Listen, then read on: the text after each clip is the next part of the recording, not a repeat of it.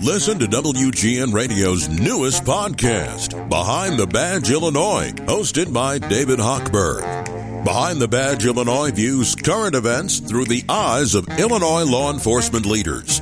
Tune in. Visit WGNRadio.com slash Behind the Badge. Serving Chicago for a hundred years, you say. A century of radio. Funny you don't look a day over 99. I've Been waiting to use that joke all week.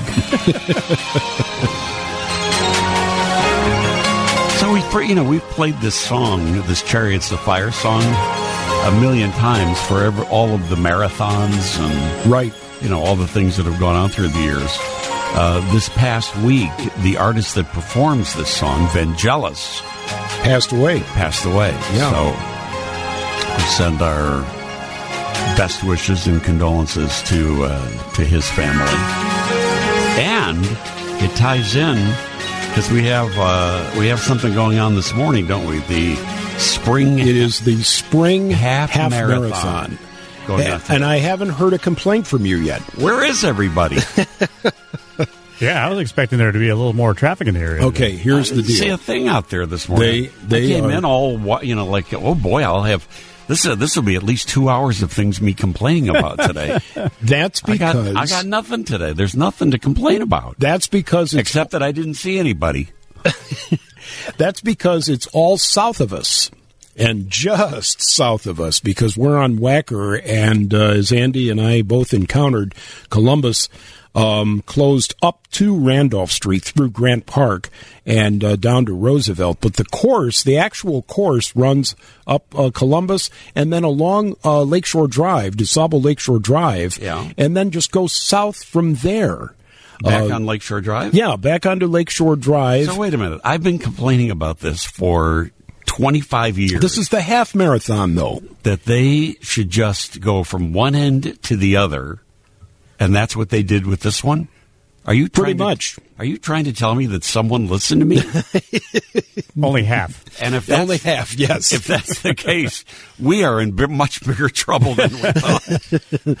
if anyone is paying attention to what I'm saying, Yeah, this, this it runs down uh, DuSable Lakeshore Drive down to around 47th and Lake Park, that area there, a little bit south, and then they turn around. Right on Lakeshore Drive, N- not on Lakeshore Drive. on the sidewalk there, the, the on the route, the the walkway there. Yes, and then uh, up back up to uh, Grant Park, and then the finish line is just north of Monroe, uh, right where uh, would be the southeast corner of Millennium Park, where you go up into the Lurie Garden area. There, yeah, yeah. that's where the uh, that's where the end would be. It started just south of there.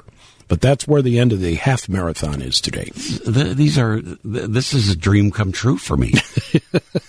You don't need the secret route to work. I didn't. I, well, you I- don't need the underground tunnel that you've dug. Skycam 9 Sky- have to drop you off my here. Dean Richards bunker that I, that I started many years ago. The it's all the things I've been complaining about all these years. That why don't you make make it a straight line, inconvenience as few people as possible, uh, and that's what they did. Well, we can take this a step further now. Since this is a half marathon, Yeah. you go down to around 47th, then come back up. Yep. If you want to do the whole marathon in October, Just run keep- the course twice. Just keep well, or just keep going south Or just Indiana. keep going south. Yeah. Don't stop till you get to Indianapolis. And then the finish line will be at uh, at Hammond and uh, 106th at the White Castle. It'll be at the White Castle in Hammond. What a, what a better place to end a marathon than at a White Castle. State Line Road and, and Indianapolis Is Boulevard. is that what it is? Okay, Yes. All right. That's fun. That's got to be about twenty six miles, I would think, right? Pretty close. Something like that. Pretty you gotta, close. You got to run another 26 after eating at White But Castle. then you've got to come back. All right. Now, listen, I'm full of. I'm nothing but full of great ideas here. So He's full of mirth and merriment and good cheer this morning, Andy. This bodes well for us. I've noticed, yes. Now, do you notice we have no answer to that? It's okay. Uh, I'm just, I I was surprised when I didn't see anybody down here today. I actually was myself. I I, was ready that- for I expected it was going to be trouble getting into the building and parking and street closures and the whole the whole rigmarole that I've been complaining I- about as long as I can remember. I did have a slightly alternate route this morning. It was not a big deal Well, because of because this. you are know. south. You're, I'm south, You're right? south of. So I was affected by these closures in Grant Park. Schwani lives right near the White Castles in Hammond. Not that far south. That's what the reason many of you have asked. Why does he always smell like steamed onions? that would be the reason why. And the 1921 burger that they're advertising. What is that? What's It's it- their Wait a 100th minute. Is anniversary. everybody jumping on the 100th anniversary bandwagon with us? a lot of uh, a lot of companies have been doing this. Yes, So what's the 1921 burger? It's I guess it's their burger that they initiated when they started in the early 1920s. And how is it different from the I don't. 2022 It may be not burger? may not be any different at all. I don't know. I've just seen the signs on various White Castles that I've driven by. I haven't tried it yet, so maybe we can get an answer from someone who know, would know more about this. 1921 burger. The Google machine always knows. Let's see here. Oh, it's a premium grilled burger. Mm-hmm. Uh, let me see if we've got. Uh, well, uh, the 1921 slider, 100% beef patty, seared and seasoned, topped with caramelized onion, cheddar cheese, Roma tomato, lettuce, pickles, inspired by the one that started it all, is what it says on the website. Right. I don't, Right. I don't like it. What do you mean you don't like it? You haven't even tried it. I like my sliders classic. Oh, okay. Well, Mushy wet bread. the steamed onions. the steamed I like the steamed onions. And really, is there anything better than steamed beef? Grilled and seared. Fancy pants White Castles. grilled and seared to order, Ooh. to taste. Yeah. I wonder how much it is. Let's see if we can see how much this is. What's a what's a slider go for these days? I'm not sure. I haven't, I haven't had in a one in long time, years. yeah. Yeah. That's because we're uh, so fancy. I don't, I think it's been eight ten years since I've had uh, White Castle. I was in Indianapolis late one night. Mhm. Yeah, late my eyes beheld an eerie sight. late one night is usually in the same sentences. I went to White Castles. Yes. Yes. and that's the last time I had them. But uh, they did not have the 1921 burger there in 2012. You know, this website's too difficult to. Uh, you know, White Castles is getting too difficult. I just want to know the price. That's all I want to know. It should that should be on their website. Well, they want my zip code. They want my. I don't want. I just want to know the price. I don't need to give you my tax information. I was going to say, did they want your tax return uh, next? Please enter your address. Not getting engaged to them. Number of years you've lived at the current residence. Please submit your W two forms. What? We Yeah. would also need a utility bill and your birth certificate. No. Uh, turns out I don't care that much, but I'm just, I'm just curious. Anyway. Well, congratulations to them and everybody else celebrating a 100th birthday, which seems to be everybody these days. Very, very nice. Uh, it's 916. You know who we have on the show today? I'm very excited. Uh, Richard Thomas is going to be on today. Richard Thomas, who played John Boy Schwani on The Waltons. Oh, okay. Yeah. Good night, John Boy. Boy, I wonder. I wonder how many times that poor man has Has heard, heard that in his life. every yeah. single place that he goes. I Somebody know. must say good night, good night, John Boy to him. a la the famous closing of the the. The uh, Waltons, the show. he's in To Kill a Mockingbird. He plays Atticus Finch in the uh, stage production of To Kill a Mockingbird that's at the Nederlander Theater right now. And uh, it is so good. It is the. It was great to just see a straightaway play. Number one, but uh, he is so good in this. This production is so good. Uh, this, you know, To Kill a Mockingbird is the story of uh, a small town Southern lawyer who defends an African American man who has been accused of raping a white woman. Uh, so the you know the the story of racial inequity and uh, bigotry and hate, uh, sadly, could not be more timely of, of, what we're still going through after all these years. Uh, but uh, it is so well performed. Can't recommend it enough. And I'm excited that we're going to talk with Richard Thomas today. Now, it's not there all that long, is it? The, uh, the engagement is just a few weeks. It's. Uh, I think we've got maybe a couple of more weeks, maybe a week. I, would have to look. Wait, I have the notes right here. You know, Shwani, there's a fair amount of preparation that goes into putting on a program such as this. Well, I've thought that you know you would going to interview the the star of the show that yeah. you would know right off the top of my how head. long it would be running. Yeah, well, and, I have it here in my notes, so I only have so much room left in my memory, so I'll try not to crowd it with things I don't really need long term. Uh, May 29th is when it actually closes. Okay, yes. that's coming up. Yeah, so there's uh, there's still time to go see it, and uh, I'm excited. We're going to talk with him on our theater segment this morning at 10:35. Also, we had a nice visit with a PBS chef, Diane Kochilas. She does the uh, show called My Greek Table on PBS and has written 18 cookbooks on Greek and Mediterranean cooking. And we had her on the TV morning show with me on Friday and she cooked for me, and I cooked for her. We had a, like a little Greek cook-off. Yeah, what did you end up making for her? I wound up making what I am calling Greek paella. Oh. Greek paella. Greek paella. Now, do you know that paella? You, you think of it as the Spanish dish, which it, it, that's what it's called, paella. But the word paella in Espanol is actually uh, the name of the pan Oh. It's a short pan. Short pan is what it is. Mm-hmm. Uh, so I took my, I, I, went and got me one of them short pans. It was paella pans, and uh, I created. You know, I, I made it with the Greek ingredients. I did a, like a Greece Greek rice pilaf as the base, not a saffron rice like it would be in a Spanish uh, paella. Greek pilaf, kind of a lemon rice almost. Uh, I put roasted. I roasted some vegetables until they were nice and caramelized and delicious.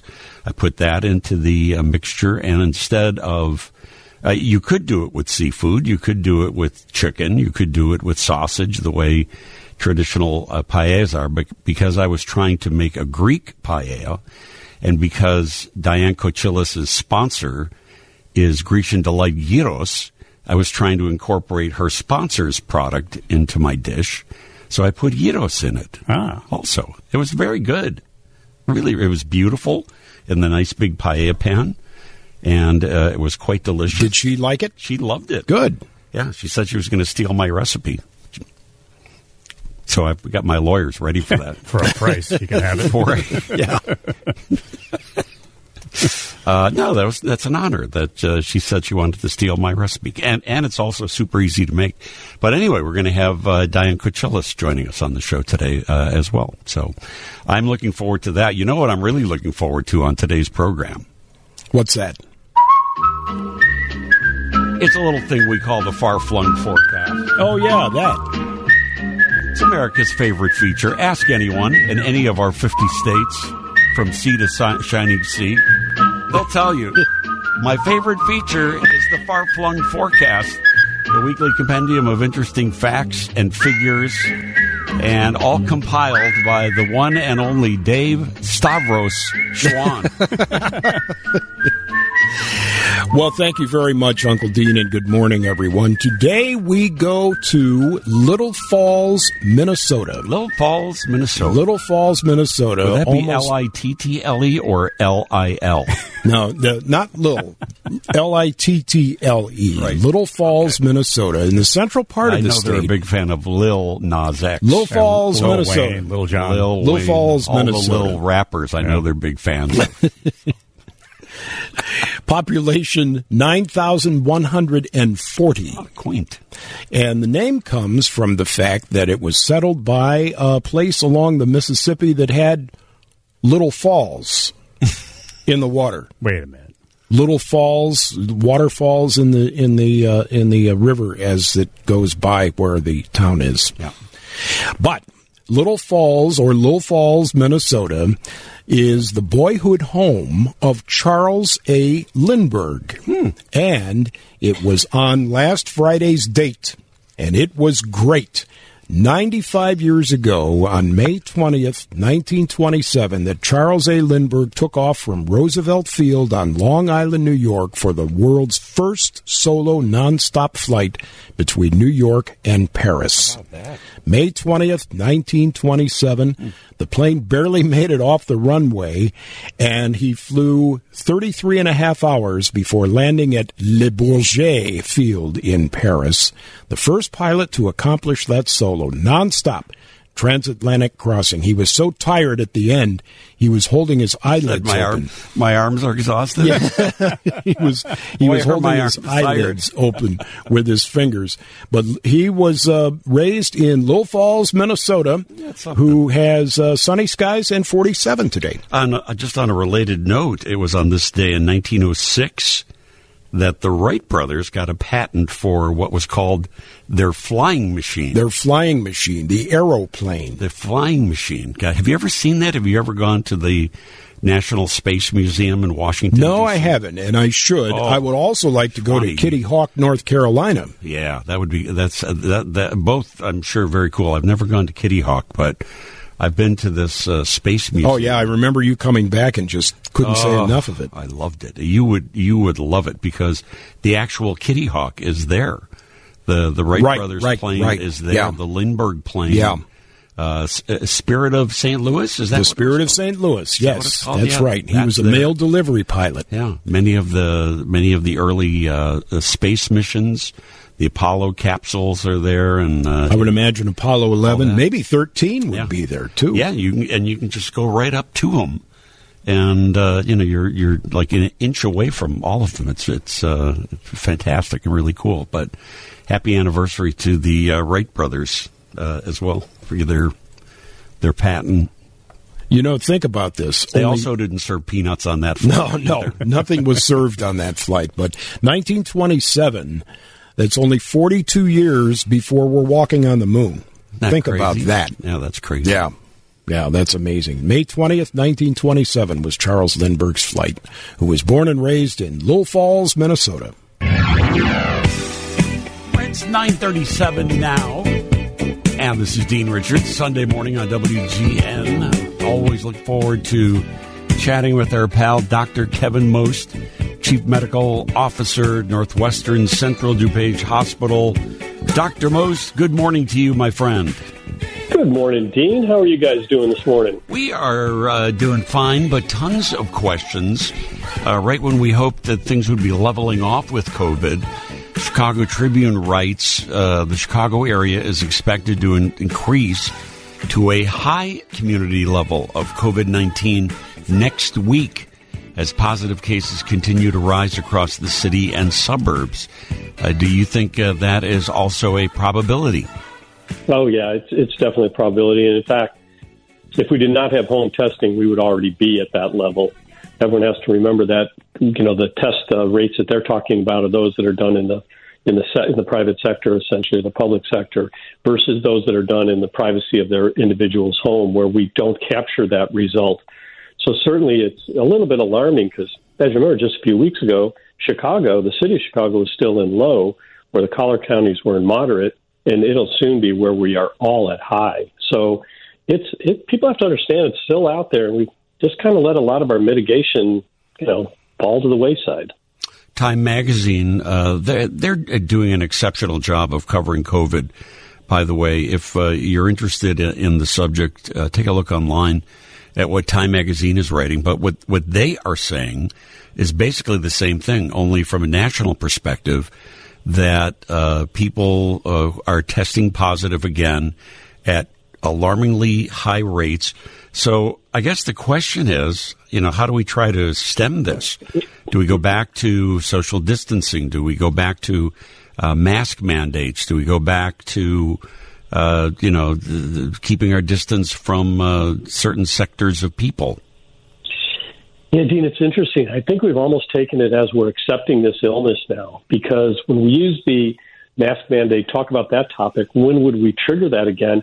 Not until there was a burden in the hospitals. So the public burden is still going to be high, but if it's not stressing the healthcare system, we're going to continue to allow it. But think about when we were in the middle of this. You never would have thought about shaking hands with somebody, giving them a hug, you know, uh, washing your hands like every couple of minutes. All those things that's really slowed down the spread of this illness are gone.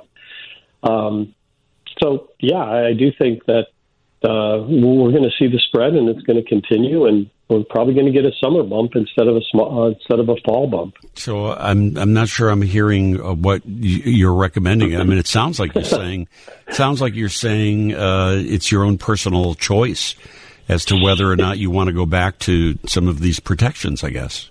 Yeah, I don't think you're going to have Big Brother saying, we'll say the government. We don't. I don't think you're going to see the government saying you're going back to mask mandates. It'll be interesting to see what they do with public transportation. It's such a lobbyist group out there to, continue it the way it is now, where it's optional. That I don't think that will push. I would say if you're immunocompromised, if you live with someone who's immunocompromised, you know, if, if you're uh, over the age of 65, I certainly would say continue to be careful. Hospitalizations are down, but they are still present. And I can tell you, the people that are getting this, they're they're sick. They may not be sick enough to be in the hospital, but just talk to any of your friends that have it certainly you're going to have those that say, oh, it was just a mild cold. But you're going to have others that say, I was pretty knocked out for a good five, six, seven days. Right. Yeah, that's that's what I've been hearing. And more and more, suddenly I know lots of people who have uh, tested positive, coworkers and you know friends and you know people who are just out of the out of the blue. I mean, they escaped it for the entire duration of the pandemic. And now, when masks are coming down and people are shaking hands and hugging is taking place, as you say, all, you know, like kind of uh, life as we once knew it. Uh, you know, people are are testing positive and they're they're down for the count for about a week or so. Are we still yeah. seeing? Are we still seeing uh, uh seniors as uh, the the biggest candidate for this now? Are we still seeing immunocompromised people, uh, or are there other age groups now that are more greatly affected by this? Well, as far as greatly affected, we're really seeing that 20 to 40 year old group, that very socially active group, are the ones that are really starting to test positive quite a bit.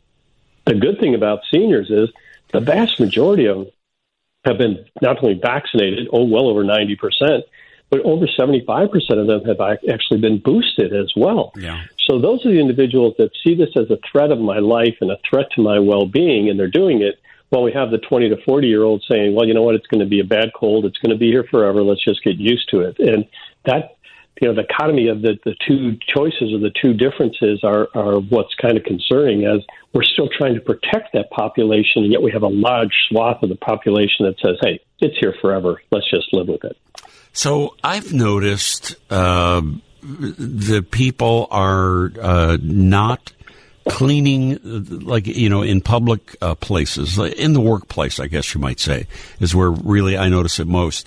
During the pandemic, we would all come to our workplace and scrub down our work area, the computer, keyboard, the, the desk area, everything, the telephone, make, make sure that everything's nice and clean. Um, people are not doing that as much now. I wonder if that uh, contributing to it. But on the other hand, You've told us so many times that this uh, uh, virus does not live on surfaces. That uh, you know that's what we thought in the beginning, but is not the case now. Am I wrong about that? No, no, you're absolutely right. You know, the transmissibility of this off of a surface or off of an object is extremely low. But I can tell you, those same individuals that are cleaning their office like that are also washing their hands, are also making sure that they're distanced. They are that mindset of, hey, this is still serious. Let's take care of it that way. You know, I don't see people saying, you know what, I'm going to wash down my uh, work site, but then I am not going to wash my hands. I'm not going to shake, you know, and I'm still going to shake hands and give hugs. Those kind of those are the people that actually are going to stay safe. I'm not sure we're going to actually continue to minimize the spread of this. I think we have too much widespread lack of mitigation throughout the country that we're we're not going to slow it down. Look, we're in the middle of wedding season, right? It's it's like there's a wedding every other hour out here, and it's those individuals that are going to become, I don't want to say super spreader events, but certainly ones where the virus is going to have a greater opportunity to spread. 847 area code asks, should I feel confident swimming in an outside swimming pool? Oh, absolutely. I mean, if you're outside, that's great. And the beauty of swimming is not only is it great exercise for you, great for your joints and your heart and all that, but you really can't get close to anybody when you're swimming, right? So, you know, being outside in a pool is great. That's one thing we have going for us is the weather finally is allowing us to get outside and getting us away from those enclosed spaces. But certainly going to a pool is a great idea. You can distance and you're going to get good exercise that's not going to be disruptive to your knees and back and things that like running and, and heavy walking would do. I, I would have, I might have asked that same question though with, you know, people spitting in the pool and, you know, there's, there's a lot floating around in that pool that uh, I yeah. might be concerned about. There, there is, but you have to remember that those pools are heavily chlorinated, so that no bacteria actually live in those. You know, that's why the the water's so clear, and sometimes why your skin gets irritated after swimming, because we really have put safeguards in to make sure that the pools are safe from a public health point of view to begin with. Let's take a quick break, and we'll come back and get to some more questions for Dr. Kevin Most. It is nine fifty, and this is Dean Richards Sunday morning.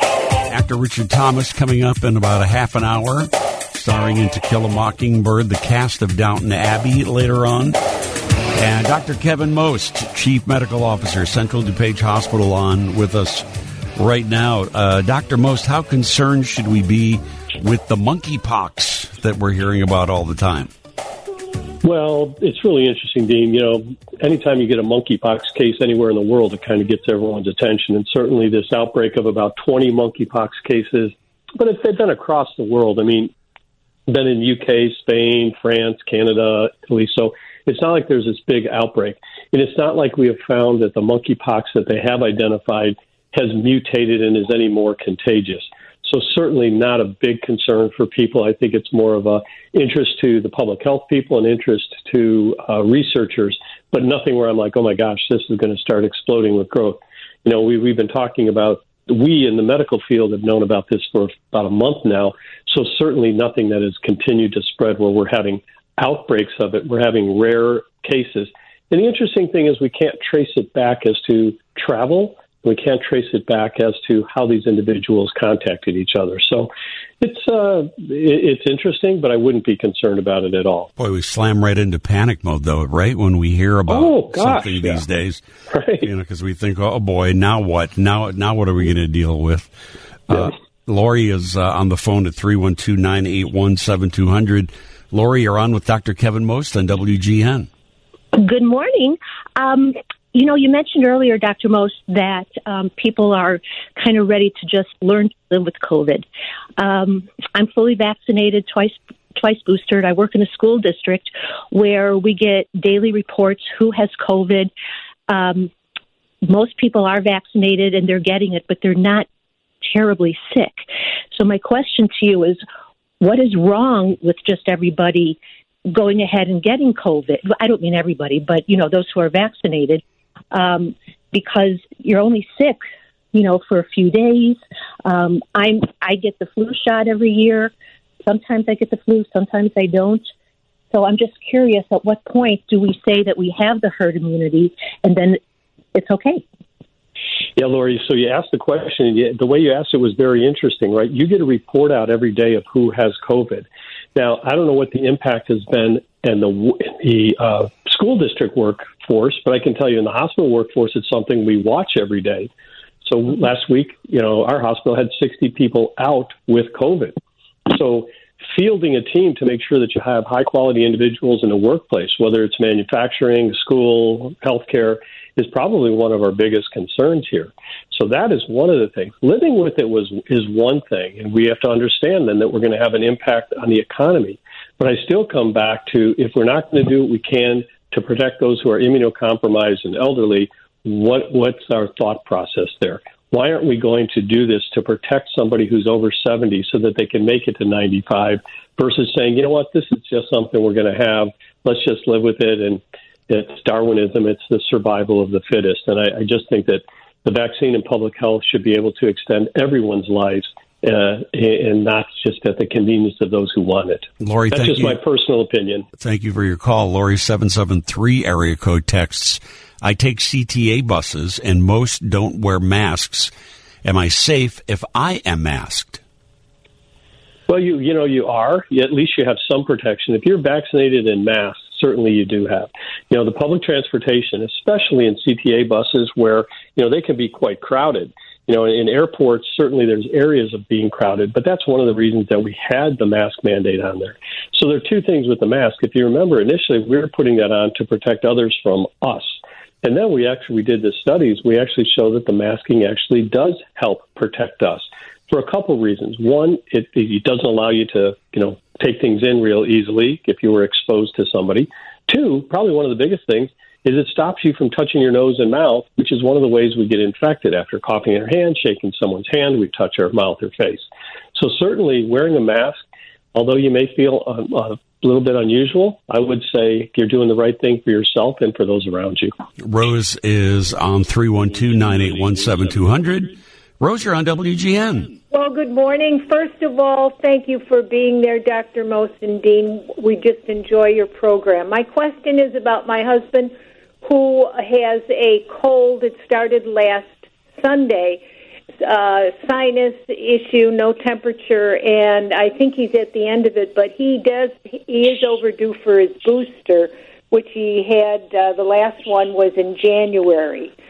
So, how soon would he be able to get the booster? I'd send him out tomorrow if I could, but and he's not. We've tested him. He doesn't have COVID this time. Okay. When you say you'd send him out tomorrow, Rose, you mean you'd send him out to get his booster, not just you'd send him out, right? oh, uh, all right. We're not going to say on radio what which one it is. okay. Depends on the day, probably. Right. Oh, totally. Right. Right. So your husband right now, if he just has a, a good spring cold, you know, probably adenovirus or rhinovirus, the, the immune system is trying to fight that off. If his symptoms are resolving now, I would say this time next week he would be good to get that, that that booster and know that that booster will start working within the next week or so. So certainly tell him to be really careful these next couple of days.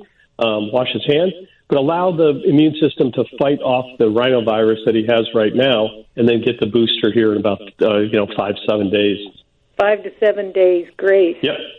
Rose, thank you for the call. I appreciate it. Dr. Kevin Most Thank you, my friend, and I hope you have a wonderful Sunday today. Thank you. You got it, Dean. Take care. I think enough time has passed that I could steal this to become the theme song for this show. That's the original version, too. Oh, here he goes. Here he goes on a little jazz jazz riff here. There we go. Remember I interviewed Dr. Doc Se- uh, Severinsen? Almost said Dr. Kevin Most. Dr. Kevin Most. does, does Dr. Most play trumpet too? How did I never call Doc Severinsen for COVID advice? I remember you the interview with Doc Severinsen. Yes, that's when Antenna TV started carrying uh, the, the, Johnny Carson shows uh, weeknights at nine. Still fun to watch, by the way. And the reason that I'm playing this is that today is the 30th anniversary of when Johnny Carson went off the air. Oh, okay. When Johnny Carson yeah. said his uh, final goodbye. May of 1992, yes. May, May 22nd. Bum, bum. Uh, 1992, uh, Johnny uh, sat on that stool and uh, gave us a very heart heartfelt uh, goodbye and a tearful farewell too at the end. Yeah, I still have that on a VHS cassette somewhere. Is that right? yes. you, you still have a VHS player? Yes, I do. Wow. Yes, I do. I uh, and beta, then when I'm done with that, I play my 78 RPM records. beta. Do you have beta? No, it was VHS. I had a friend who had beta though. It's one of those that has the uh, remote control via the wire that's connected that's right. to the actual unit. Yeah, that's yeah. right. No, it's not that old. Okay. I got rid of that one. Uh, I have in my, uh, mu- I think I've mentioned this on the air. I have a, in my office at home, I have a museum of obsolete electronics. You know, things that I bought that you, you can't even buy stuff for them anymore to try to fix them or use them. I have, uh, I have my VHS uh, player. I have a, a, VHS player that also has a DVD player. Ooh. Oh wow, you all can in, do two all in one. So when one breaks down, the whole the thing other. is useless. Genius thought he was like, I sure. Oh, I'm just going to buy one thing to replace both. I sure enjoyed the display of the marvelous vintage equipment here in the uh, hallway here at the station, Right. uh, celebrating our hundredth anniversary. Yeah, mo most of that equipment we still use, by the way. we just have never updated. Oh, analog VU meters. I have uh, an eight-track player at home. Hmm. I have a reel-to-reel uh, player. I do too. It needs work, but I have it. right? No dork who was in radio that didn't have a reel to reel player at home. I've got all this uh, all this obsolete stuff that I haven't touched in decades. I haven't touched it, but it's part of my part of my ute. Yeah, I have a uh, a mini disc player Oh. at home because we used to use that on interviews when I was uh, doing Cubs games. We Right. would do the interviews on uh, on uh, mini disc, and I also now you can put your iPod into it because that's toast.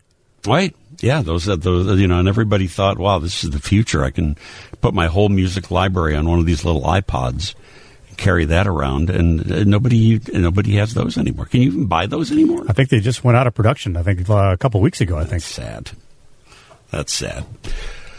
Uh, it doesn't seem like that long ago, does it? Thirty No. years that Johnny Carson went off the air. It just it, it, it completely seems like uh, just yesterday, uh, and still is one of the great uh, sign-offs I think of all time. And so, uh, and so it has come to this. I uh, am one of the lucky people in the world. I found something I always wanted to do, and I have enjoyed every single minute of it. I want to thank the gentleman who shared this stage with me for 30 years, Mr. Ed McMahon, Mr. Doc Severinsen.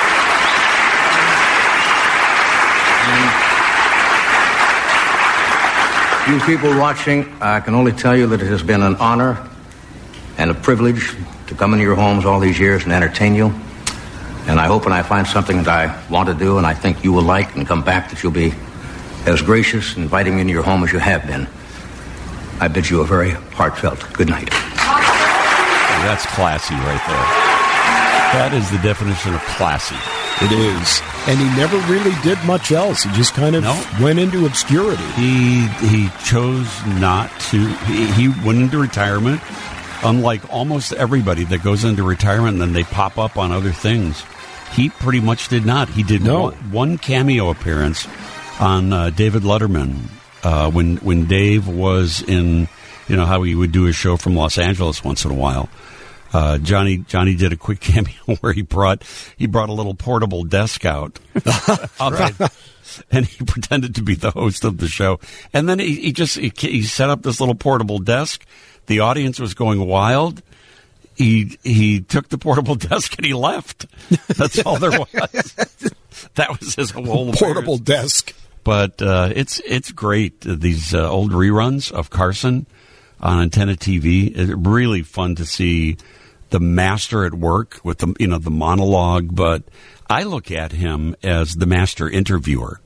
You know, as somebody that spends a lot of my time interviewing other people, I look to see how Johnny did it. Uh, and it, it's a master class, really, to It to- watch him do that. It is, and and also could be just the the best at coming back with a one liner. You know, with a with a one line singer. Some, sometimes not even that. Sometimes just a like a, a raised eyebrow to the camera. Yeah, or just that look that he would give. Right. Yeah. Yeah. I mean, he truly, truly was the the greatest of all time. So uh, it's uh, kind of a bittersweet anniversary. And think of all that's happened in late night TV since Johnny retired Mm-hmm. 30 years ago. Uh, the you know the Jay Leno David Letterman battle, uh, Conan O'Brien on in late night, Arsenio Hall in late night. I mean, they, it's come and gone. The Daily Show na- named them. They've they've all come and gone from uh, late night TV. Nobody really has had that kind of impact that uh, that Johnny Carson did through the years. It's very interesting right now with uh, Stephen Colbert, with Jimmy Kimmel and Jimmy Fallon. Most of the time, uh, Stephen Colbert wins the ratings battle at night. Jimmy Kimmel does uh, often as well. Fallon not so much as uh, as when uh, the whole thing started. It's uh, I, I think the way people watch television is uh, changing. Oh yeah. Drastically. Yeah, I think I, I think you know how people are entertaining themselves. Uh, you know, the idea that everybody goes to a late night talk show these days I, I don't think that's the case anymore. There was a time also when uh, Johnny Carson was on where both of the competing networks, CBS and ABC, had competing late night shows. Joey Bishop on ABC, and for a while, Merv Griffin on CBS. Merv Griffin, yeah. Didn't Pat Sajak have a late night? He may have had for one minute, for yeah. a minute. Yeah, Show also? yeah. Bob Costas had one too. Bob Costas had that was like a late late, thing, Yeah. right. Mm-hmm. Uh, he's great. He's he's one that I admire greatly as uh, an interviewer as well. Uh, there, it, it's it's been a lot, and some uh, television history was made last night as well when uh, four members of Saturday Night Live signed off. Uh, uh, Kate McKinnon uh, signed off uh, after oh, about ten years on Saturday Night Live. Uh, they they wrote a sketch in which she was abducted by aliens, and and you know that was sort of her uh, send off. Aidy Bryant, uh, who is great on that show, is uh, also leaving SNL, uh, and uh, Pete Davidson is also saying goodbye. Pete Davidson, one of the youngest members ever, cast members on Saturday Night Live, and certainly one that's garnered, uh, you know, probably the most attention after he was uh, engaged to Ariana Grande after dating her for only two weeks. Uh, his his the personal life, his love life has been uh, well documented in in headlines. His struggles with depression and addiction, uh, well documented. His father dying at the World Trade Center on 9/11, well documented. Uh, but he appeared on Weekend Update last night, and uh, he also said goodbye, thanking the producer of the show, the uh, very well known Lorne Michaels. He's led us through the COVID era, even though the only time he wears a mask is at his eyes wide shut parties. there you go. He- Yeah. They got there. He, uh, he always gives the best advice, really. This is all true advice that Lorne's given me. Um, I'll never forget this. I, I called him and said, uh, when I got engaged, I said, Lorne, I just got engaged to Ariana Grande after dating for two weeks. And he said, Oh, hold on for dear life. it's a true thing he said. And then I remember when I auditioned for SNL, he looked me right in the eye and said, I don't know if, uh, I don't think you're right for this show. So let's screw this up together. And that's exactly what we did. And that's why people who don't think I deserve this job shouldn't hate me since we have so much in common. Like, if anything, I should inspire hope, you know, like that literally anyone could be on Saturday Night Live. Seriously, you see a guy bumming cigarettes outside of 7 Eleven at 2 a.m., that's not some meth head. That's the next Pete Davidson. Well, I, I'm going to miss you, Pete. Oh, well, thanks, Colin, even though I know it says that on your cue card. You've been like an older brother to me in that, uh, you know, in the way that my mom openly loves you more than she does me. and I appreciate SNL always having my back and allowing me to work on myself and grow. And, you know, thank you to Lorne for never giving up on me or, you know, judging me, even when, like, everyone else was, and for believing in me and allowing me to have a place that, like, I could call home with the memories that'll last uh, a lifetime. So thank you guys. Pete Davidson, everyone. That was nice. A nice, uh, heartfelt uh, sign off. I think he's very funny. He's, uh, you know, given us lots of good movies.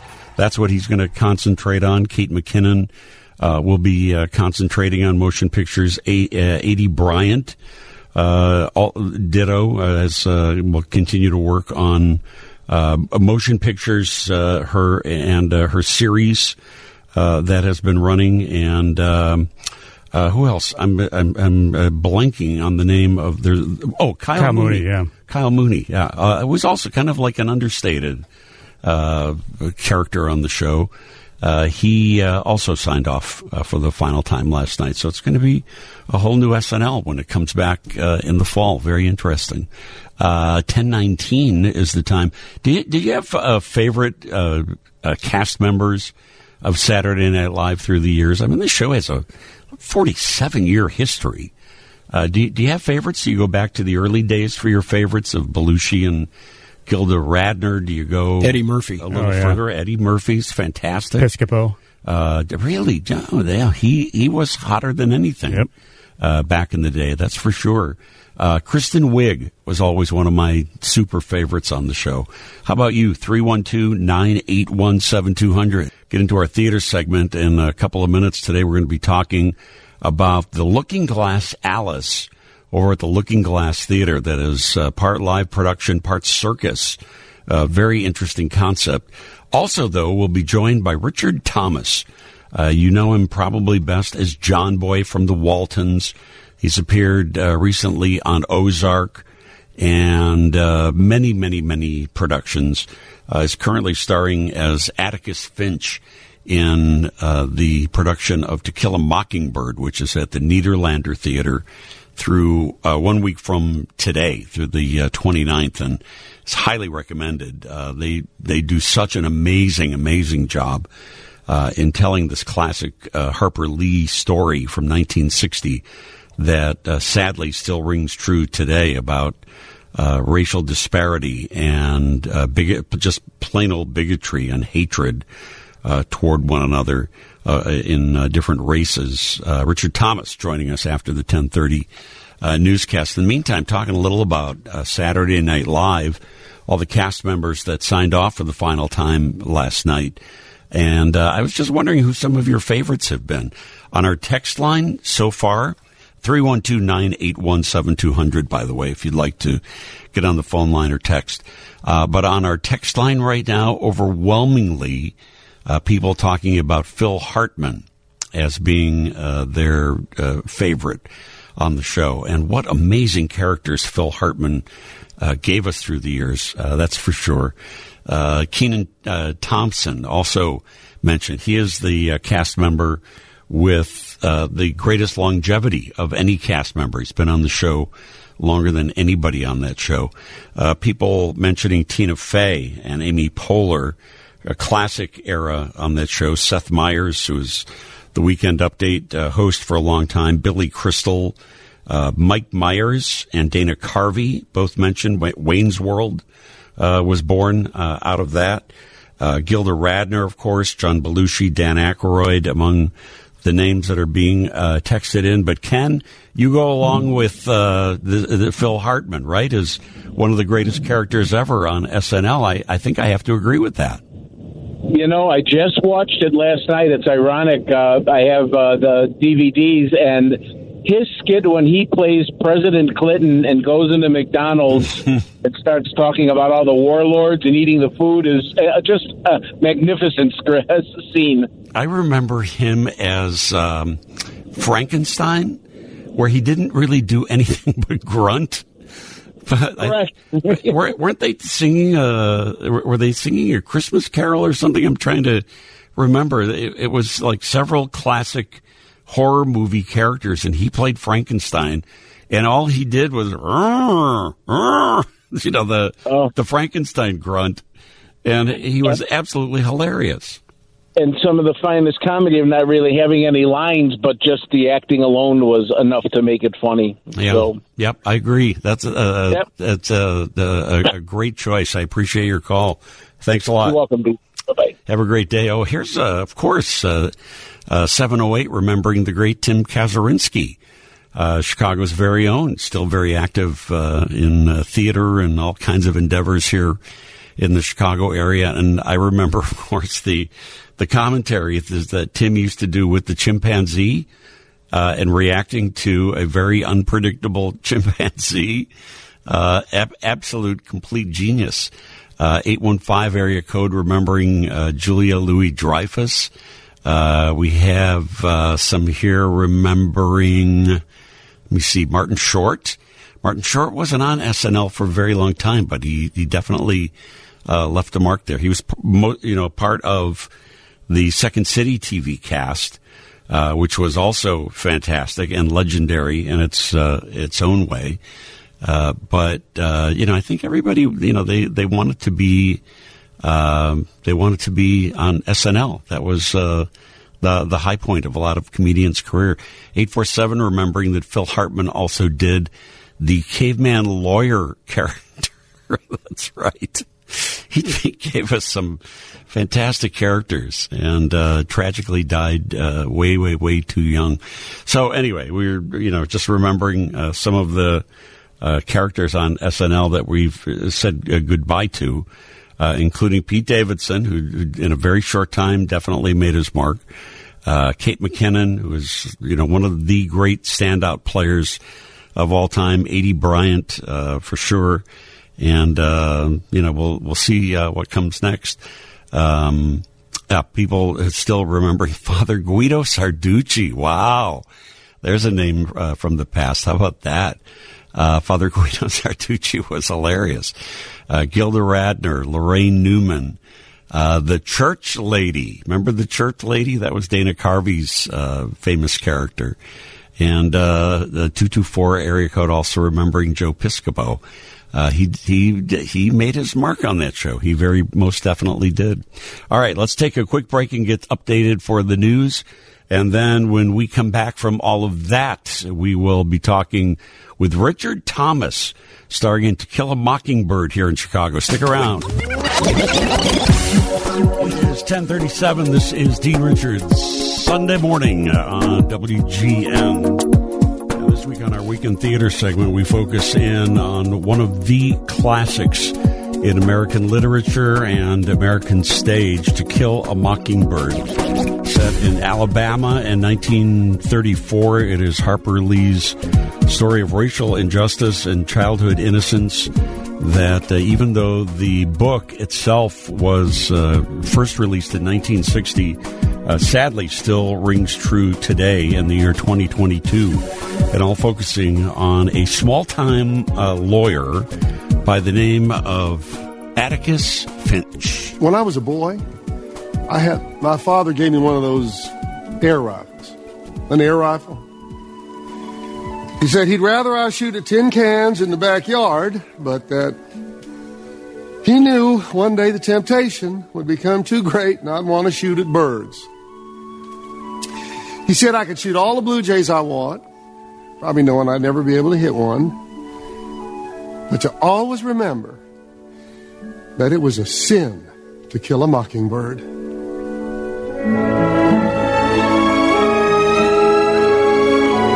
Pivotal moment in this amazing production that's now being staged at the Nederlander Theater here in Chicago through uh, a, one week from today, May 29th, and starring Richard Thomas who you know from so many different productions in motion pictures and in television, and uh, probably know uh, best from uh, the long running The Waltons on television as uh, John Boy. It's a pleasure to welcome Richard Thomas to the uh, program. Richard, I cannot even tell you how moved I was seeing your performance uh, in To Kill a Mockingbird the other night uh, here. Well, Dean, thank you so much. Happy Sunday. It's great to be with you. Happy, I appreciate your kind words. Happy Sunday uh, to you, and, and, and thank you for for bringing these words uh, back. Uh, you know, maybe more poignant than ever.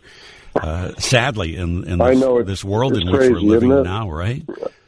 What, what, I know. I mean, it's a it's a privilege to be bringing the show around the country. It's a, Aaron Sorkin has done such an amazing job of adapting Harper Lee's book, and and you know, he's created such a rich Atticus Finch for the stage, and so it's just been not only delightful for the actor, but also a privilege to just bring this this subject matter around the country. Because sadly, what you say is absolutely true. You know, it's a it's a picture of us as we were in 1934, but it's also in many, in, in large measure, a picture of us as we are today. Yeah, I wonder if Harper Lee could have ever possibly imagined uh, when this book came out in 1960, uh, you know, it, maybe one of the worst parts of uh, uh violations of civil rights in America for African American mm-hmm. people. That all these years later, we'd still be dealing with exactly the same issues of uh, you know r- racial injustice and prejudice and hatred and voter inequity.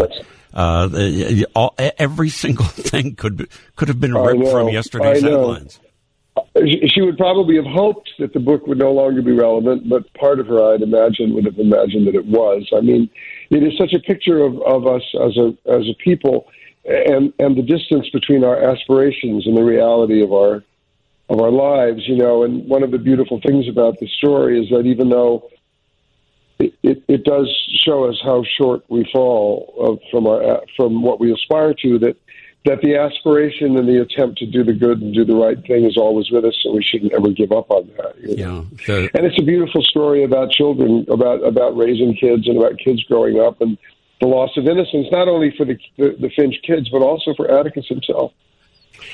the the the words uh, that Harper Lee gave you and uh, also Aaron Sorkin uh, gave you for this are are moving and poignant and funny uh, at times. Yes. But uh, this ensemble, these these performances in this production, Yeah. uh, are are, are Dean, I mean, I love this is a wonderful company, and it's a deep bench. You know, it, it's so beautifully cast. I, I and it is an ensemble because there's a sense throughout the entire play of the community of people that where where Atticus and his family is living, and and all the actors, the ensemble actors, the featured act, everybody helps bring it all to life. We we sort of make the play, all of us together, and it's a wonderful experience for the ensemble to have, but it's also a fantastic group of actors. I mean, we have a great Chicago actress, Jacqueline Williams, of course, in the, in the production, who is just a spectacular Calpurnia, and Melanie Moore is Scout, and we have, of course, Mary Badham yeah. in our company, and Mary Badham played Scout in the movie. That's amazing, yeah. Originally, in the in the picture with Greg Peck, and she's so wonderful in it, and it's so great to have her with us. She's uh, she's our great good luck charm to have her with us touring the country. Well, I'm glad you brought up uh, Greg Peck, as you call him. I love the I love the familiarity. Oh, I'm sorry. I, No, no, I no. knew. I, yeah. I, no, I, I love that. I, I I love that you feel close to him, but I wonder if it was intimidating at all taking on this role that he first brought to the screen uh, as Atticus Finch. No, not really. I mean, it's you know, it was a different time. There were different styles of performing. There, um, it's in the nature, especially if you're a theater actor, as I have been my whole life. You, you know, taking on roles that have been played brilliantly by other actors is something that you just do. I mean, you know, you, I, I certainly wasn't the first actor to play Hamlet, but you know that doesn't that doesn't stop you from doing it. The most the most important thing is really is to just is to understand that the only thing you can really bring to a performance is yourself, and that's never going to be like anybody else. So, you know, you you want you you people have asked me, oh, what is it like to play this icon, you know, Atticus Finch, and I always say, well, you can't play icons are unplayable. You can't play an icon. You can only play a person, and and fortunately, Aaron has given Atticus such a human quality. He's he's he's taken him down off his pedestal and uh, and and made him a man who is having a really difficult journey towards understanding. And uh, and so that so I don't have to worry about the the iconic nature of the role or or Gregory Peck's fabulous performance, which indeed, of course, it is. Uh, I just have to take the journey that Aaron has given me to take every night, and and uh, and just do my best at that. Yeah, it's I, I, can't recommend it enough. I, I hope people will uh, come and uh, take a look. It's only here for another week in Chicago at Yeah. the, the Nederlander Theater. I'll tell you what else has come up. I mean, I've talked about you being in To Kill a Mockingbird uh, on Right. uh, our, our television morning show and also here on the radio. And everybody is talking about. Ask him about Ozark. He was so great in Ozark. Uh, you, I mean, th- this is the range of great characters that you've played throughout your entire career, really, right? Well, thank you. Uh, you know, it, yes, it's it's it's a pleasure um, to be able to. This is why we want to become actors, actually, because as children, we want to be all these different people when we play. I think that's why they call us players. And part of the joy is is uh, is to play these wildly different people. I would say that I would say that uh, you know the Wendy's father in Ozark is kind of the antithesis of that. Yes, yes, that's what I Um, mean. That's so different. I know. I know the creepy dad, as opposed to the as, as opposed to the lo- to the terrific dad. You know, but that was a delicious part to play. It's a great show, Ozark, and and um, you know to to play with Julia Garner, to play with the the, the wonderful Laura Linney. You know, I mean, we just it was it was such a pleasure, and and uh, I, I, and those roles, those those bad guys are so tasty. I mean, they truly are. I have to say, it's a great joy to play a good man like Atticus Finch, and it's it's a it's another kind of joy to play such a terrible such a terrible Yeah. person Oh. as Nathan, as Nathan Davis. Yeah, I've, I- I've talked to so many actors who've said they, they love getting their teeth into these just awful bad guys. Uh, Well, yeah, I mean they're great. They're they're great fun to play, and and also and also they're they're interesting to play as an actor because you know you can't. You have to play a person. You still have to play a person. You have to figure out what this person wants, what makes this person happy, what makes this person sad and angry, and to try to play these bad guys as you know as people and as people who have needs and goals and frustrations and desires and uh, and and and so you dip into your own psyche for those for those those things because believe me we've got the we've got the dark in there as well as, as well as the light and you just you know you sort of uh, work that patch of ground and it's very fruitful and very interesting. I wonder how you feel about uh, you know the way people are watching television now. You know, it, it's it's very different from the way we used to watch the Waltons every week. You know, the people are, are yes, when watching dinosaur, things. when dinosaurs walk When- when the dinosaurs walk, right? the uh, you know people are, are watching you know streaming these series now, and you can binge uh, you know a, a whole I know. season in one night. Uh, it, I, I guess that's a good time for actors, right? There's there's so much more out there for people to watch now. Oh, it's a terrific time for actors. There's so much product. There's maybe too much product, but I mean, there's there's so many different types of shows, and there's so many different platforms on which one can work. Uh, and and I think it's I think it's just great for for um, for actors right now. It's a very fruitful time, uh, and um, so we're all we're all reaping the benefits of that. I mean, it, it's uh, it's it's a bit of a glut, you know. Uh, so I mean, when we were when I was doing the Waltons way back then, and there were three networks, and you did a show, you know, I mean, when you got your share of the audience, I mean, it's like a third of the people in the entire country were watching you. Now, you know, the pie is cut into so many smaller pieces. It's a little bit different. Right. But the event, the opportunity for work is uh, is is really terrific for actors. Um, you know, but I never want theater to get lost in the shuffle, especially drama, and that's why it's been so. I've, I've enjoyed touring. You know, I, I was I was here with the Humans a few years ago, and the Twelve Angry Men a few years before that, because I love touring plays. They don't get toured enough, and uh, going to see a drama is a wonderful alternative for people. I mean, I'm, I'm speaking to the preacher of the choir here in Chicago because Chicago is one of the great theater communities in, in America. Well, you know, Uh, even with- even we said uh, after, you know, we we had to like sit in silence for a little while at the conclusion of uh, Mockingbird, uh, just to kind of absorb it and take it all in. But we all said how how nice it was to have a nice, serious uh, evening of an intelligent drama. Uh, to to to sit with nothing against musicals, love musicals. No, but uh, it's it's just nice to have such a variety. And you're right, we're lucky in Chicago to have so yeah, many so true. many Well. Chicago is, is one of the great theater towns, and and uh, but for as you as you tour the country in cities not like Chicago, where the where the primary theatrical venues are the touring venues, you know, you understand that that people are, uh, are are much more interested in seeing a play than you might think, and and you know, the musicals are absolutely fantastic, but they're not the only fruit. You know, there's there's other there are other pleasures to be gotten in the theater, and it's a question of getting having people get used to it. But also the subject matter of this play, the way that Aaron has dealt with it, and the amount of humor. I bet you were amazed at the amount of humor in the, in the production. Well, you know, I Uh, was, and I- considering but- how serious the story is. But I, but I kept saying, uh, "Up there's Aaron, there's Aaron Sorkin, there's Aaron Sorkin." Yeah, exactly. he exactly. he knows how to balance a story like that.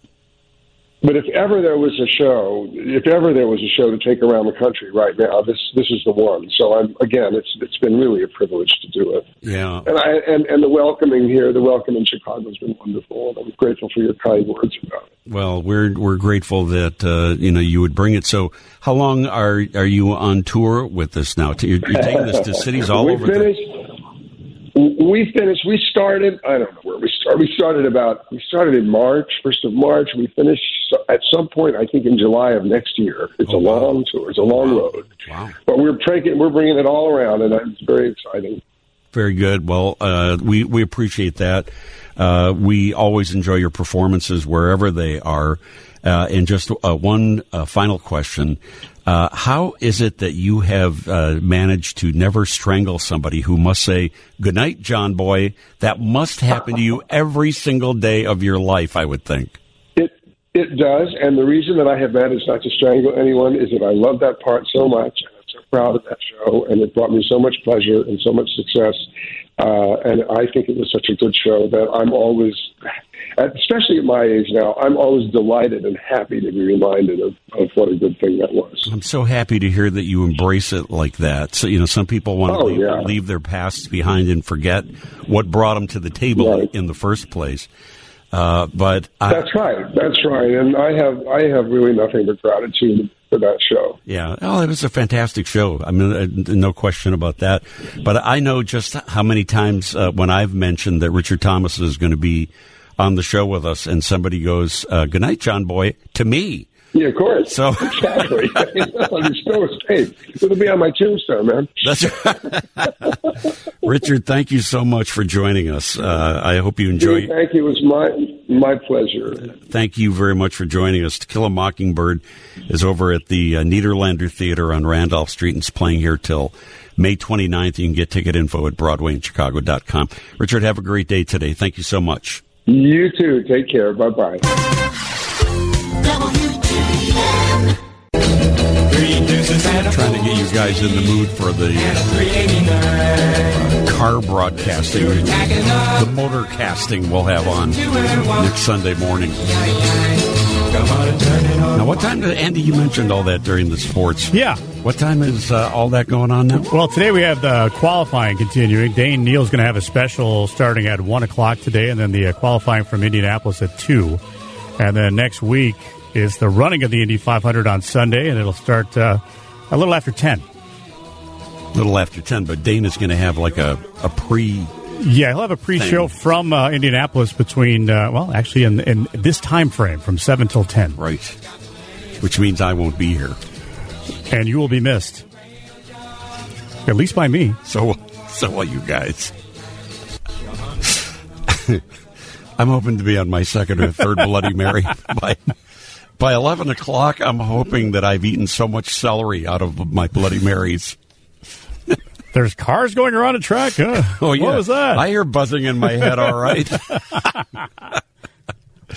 yeah, that's going to be so. So, Shwani, you're going to be here delivering the news because that's that's your assigned post. Yes, yes, I'll be. The news must go on no matter what. I I am. I'm disappointed that you didn't play all of Ronnie and the Daytonas there, Little GTO. I was trying to find some other car song. That's the only car song I could think of. There's Little Deuce Coupe. How about Cars by Gary Numan? Cars by Gary Numan. Okay. That's two. The, the little little GTO worked for me. It worked just fine. You can play anything. Yes, by I will be here. Um, you know what? I'm waiting for someone to text me and go, you know, they don't race those kind of cars at the Indy 500. Little GTOs wouldn't race in the Indy 500. Smart Alec texters. Uh-huh. you can also play anything by the Cars. Oh, see, look Yeah. Now you're now you're digging deep. Yeah. Pink Uh, Cadillac. Oh, Pink Cat. Well, yeah, Pink Cadillac. That was, yeah, we need more car songs. Need more car songs. Who's zooming who? That would Oh. be. That's the perfect song for the There Indy we 500. go. There you go. Because the one and only time that I ever went to the Indy 500, and I, you know, was like in the stands. When these cars go by, you think the building's going to fall down. Yeah. It's the loudest event that you've ever been to. Wait till you walk under the uh, track and with the pedestrian underpass going into the infield. I know. And the cars go above you. Talk about deafening. Yeah, it's it's quite amazing. This is, I recorded this myself out of my car this morning. this is me coming to work this morning.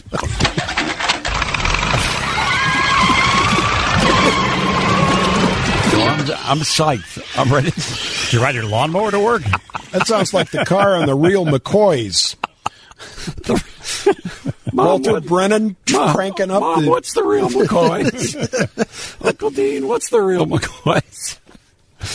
Uh, well, anyway, I'll be thinking about you guys while you're busy. yeah, here we'll be thinking about you too. I'll be I'll be sipping a nice cocktail, I hope. Relaxing. Would you like me to call in? I could offer my automobile expertise. That'd be great. You know, I think Dane would appreciate I'll that. contact Dane and see Yeah. if he would like me to like me to help out with the broadcast at all. It's eleven eleven. Uh, I wanted to tell you about this amazing production that's going on in Chicago. We've got a lot that's going on on stage in Chicago right now, but when we get Looking Glass Alice to return to Chicago, uh, you have got to go and experience this. Talk about a show that's for the whole family. Uh, it is an adaptation of the Alice in Wonderland story, but uh, told in the most imaginative, uh, delightful way. Uh, and joining us on the phone line to talk about it is Looking Glass Ensemble member and the artistic producer of new work at Looking Glass, uh, Kareem uh, Bandealy. Kareem, welcome and thank you so much for joining us. Thank you for, for being here.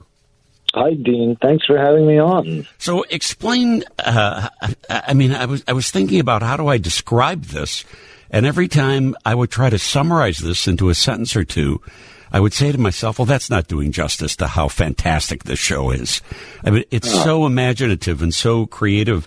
How do you describe Looking Glass Alice? I think you're right, Dean. There's no stand-in for actually experiencing the thing, but I would say probably it's um, it's about birth and becoming, transitioning and transformation. It's a 90-minute dream dazzle that sort of Dream reminds Dazzle. us of Dream yeah, Dazzle is good. Yeah, Dream Dazzle is good. Yeah, uh, that's what it is, I think. And it reminds us of the importance of engaging in some level of nonsense, you know, Yeah. being sort of being, um, making time for play and making time for exploration. And, um, you know, the, the, the adaptation is a, it's a mashup of the, of Alice in Wonderland and Through the Looking Glass and what Alice found there Yeah. and was kind of um, written as a as a as a love letter to um, our adaptive director David Catlin's daughter Taylor. And um, at the top of the, this is why it's so great for families and and parents will see it from a completely different perspective as uh, children, of course. But like. It, everyone can get into it. It's sort of his reminder to her to like take it one step at a time. I think I think um and not be in a rush to get to the end. You know, enjoy each moment of life. At the top of the play, you hear um, you hear voices, children's voices. Um, you know, reciting nursery rhymes and whatever. And those children are actually all the Looking Glass children over the years at a certain age. So Oh, all nice. the children of our ensemble members and um, my daughter's voice is in there, and um, it's it's really a beautiful um, expression from a father to a daughter. Yeah, I, I would say. I mean, one of the things that I, I haven't seen this production, but I've seen Looking Glass Alice when it played in Chicago before, is uh, that I felt like um, don't don't ever stop being a kid. Don't don't ever stop the whimsy and wonder. Uh, you know, don't let life get too serious on you that you forget to have imagination and creativity. Uh, What what a gift to give to children, but you know these days, man, do adults need that as a reminder as well? No, absolutely, I agree. It's easy to get locked into, um, you know, the the the the serious nature of um, responsibility, and I'm not saying one should be shirking that, but um, you know, in in my own in my own life and in my own parenting, I find that when I when when I relax and take time to play with them, um, the stuff gets done. The stuff gets done. It's not exact, but it gets done, and it gets done in the most delightful ways. And um, you know, the time we spend is actually um, more pleasurable. The time we spend is actually more meaningful to them than um, you know moving from A to B to C. You know. Yeah, exactly. Now, you know, we haven't even mentioned that uh, when you go to see this uh, production, you're really sort of also going to see uh, a circus-like performance as well. Uh, Absolutely. that is visually dazzling uh, for uh, you know kids of all ages to come and see. Yeah, Looking Glass has always been um, rather an exploratory company, um, uh, steeped in in a physical, visceral kind of aesthetic, and I think nobody exemplifies that um, more um, potently than than David Catlin and his um, his oft, uh, uh, oft, uh, uh, I guess, uh, frequent collaborator Sylvia Hernandez DiStasi, who runs the Actors Gym up in um, Evanston. Um, there's um, there's there's a way in which uh, the circus uh, circus acts are used as metaphor, much in the way that Cirque, Cirque du Soleil does does their stuff. You know, where mm-hmm. it's not merely, although actually watching people dangling from 20, 30 feet up, walking on stilts on a rolling globe, falling off a ladder, you know, uh, using body weight to make to make um, you know a, a caterpillar out of three individuals is is in itself dazzling. But there's always there's always a component of um, what is happening in the story. And i think that when when Catlin and Sylvia come up with an idea, um, uh, a sort of circus idea to express a moment, they are thinking, okay, this is the inner life of the character. The character feels like they're falling, so we we should find some way to express that that is that is visceral, visual, and nonverbal, and it it turns out to be incredibly effective, actually. Uh, uh, somebody on our text line right now just uh, wrote in saying we're going to see Alice today. I'm bringing my two and a half year old grandniece because wow. I, I, know it will hold her attention. I mean, that's the thing about the show that it's perfect for kids because there's stimulation going on everywhere.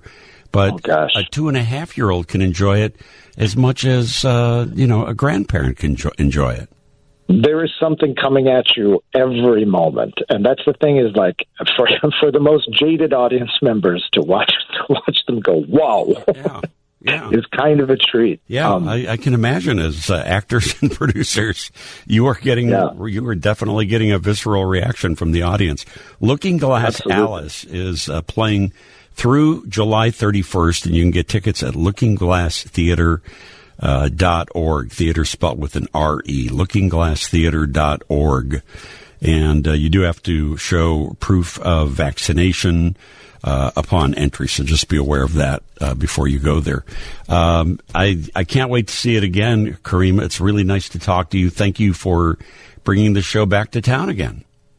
Thanks, Dean. Of course, it's a pleasure to do. We'll see you at the show. See you then. It's Kareem Bandealy, who's uh, with uh, Looking Glass Alice. Wow, this uh, Dr. Justin Levisay, who you just heard in that North Shore commercial, uh, did a heart valve replacement on my mother.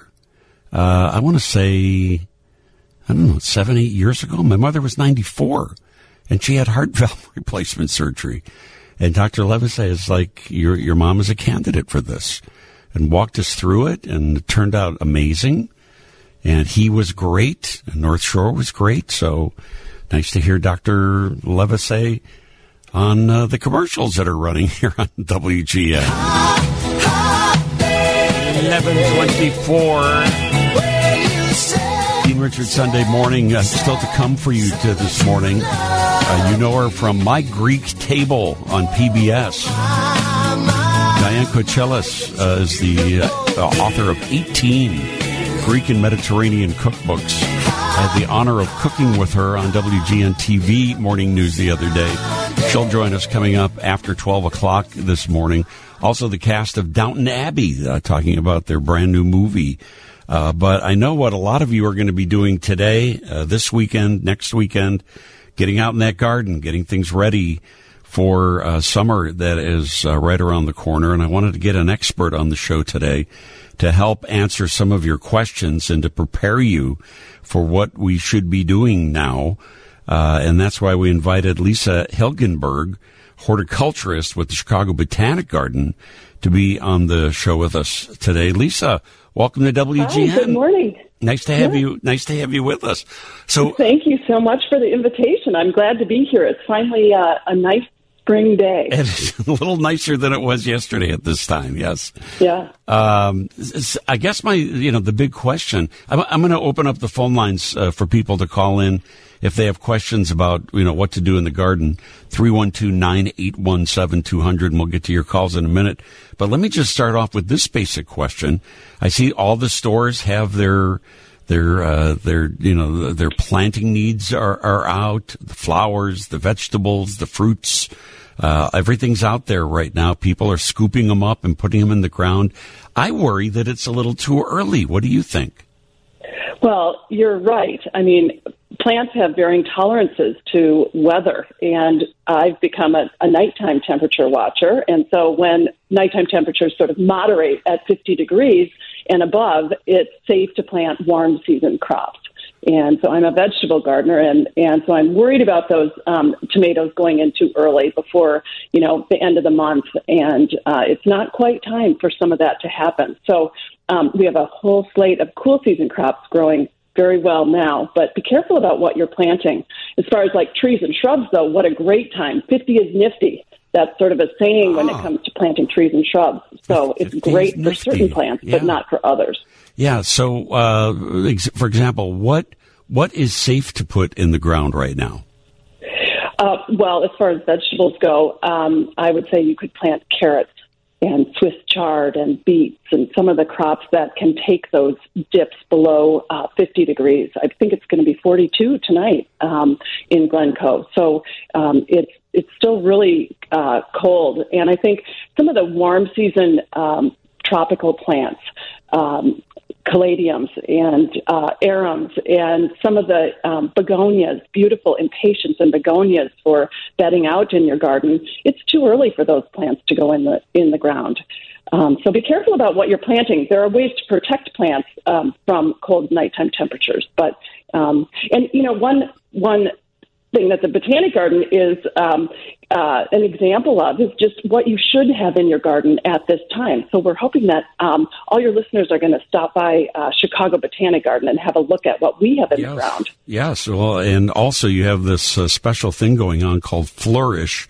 The garden at 50, the Chicago Botanic Garden is celebrating its 50th anniversary, which is That's right. That that it's something. So, what what kind of big doings are going on out there for Flourish? Yeah, it's a very exciting time for us, and it's a joyous celebration. I mean, if you consider that the garden opened it, its doors in 1972 with one small greenhouse and um, one little garden area open to the public.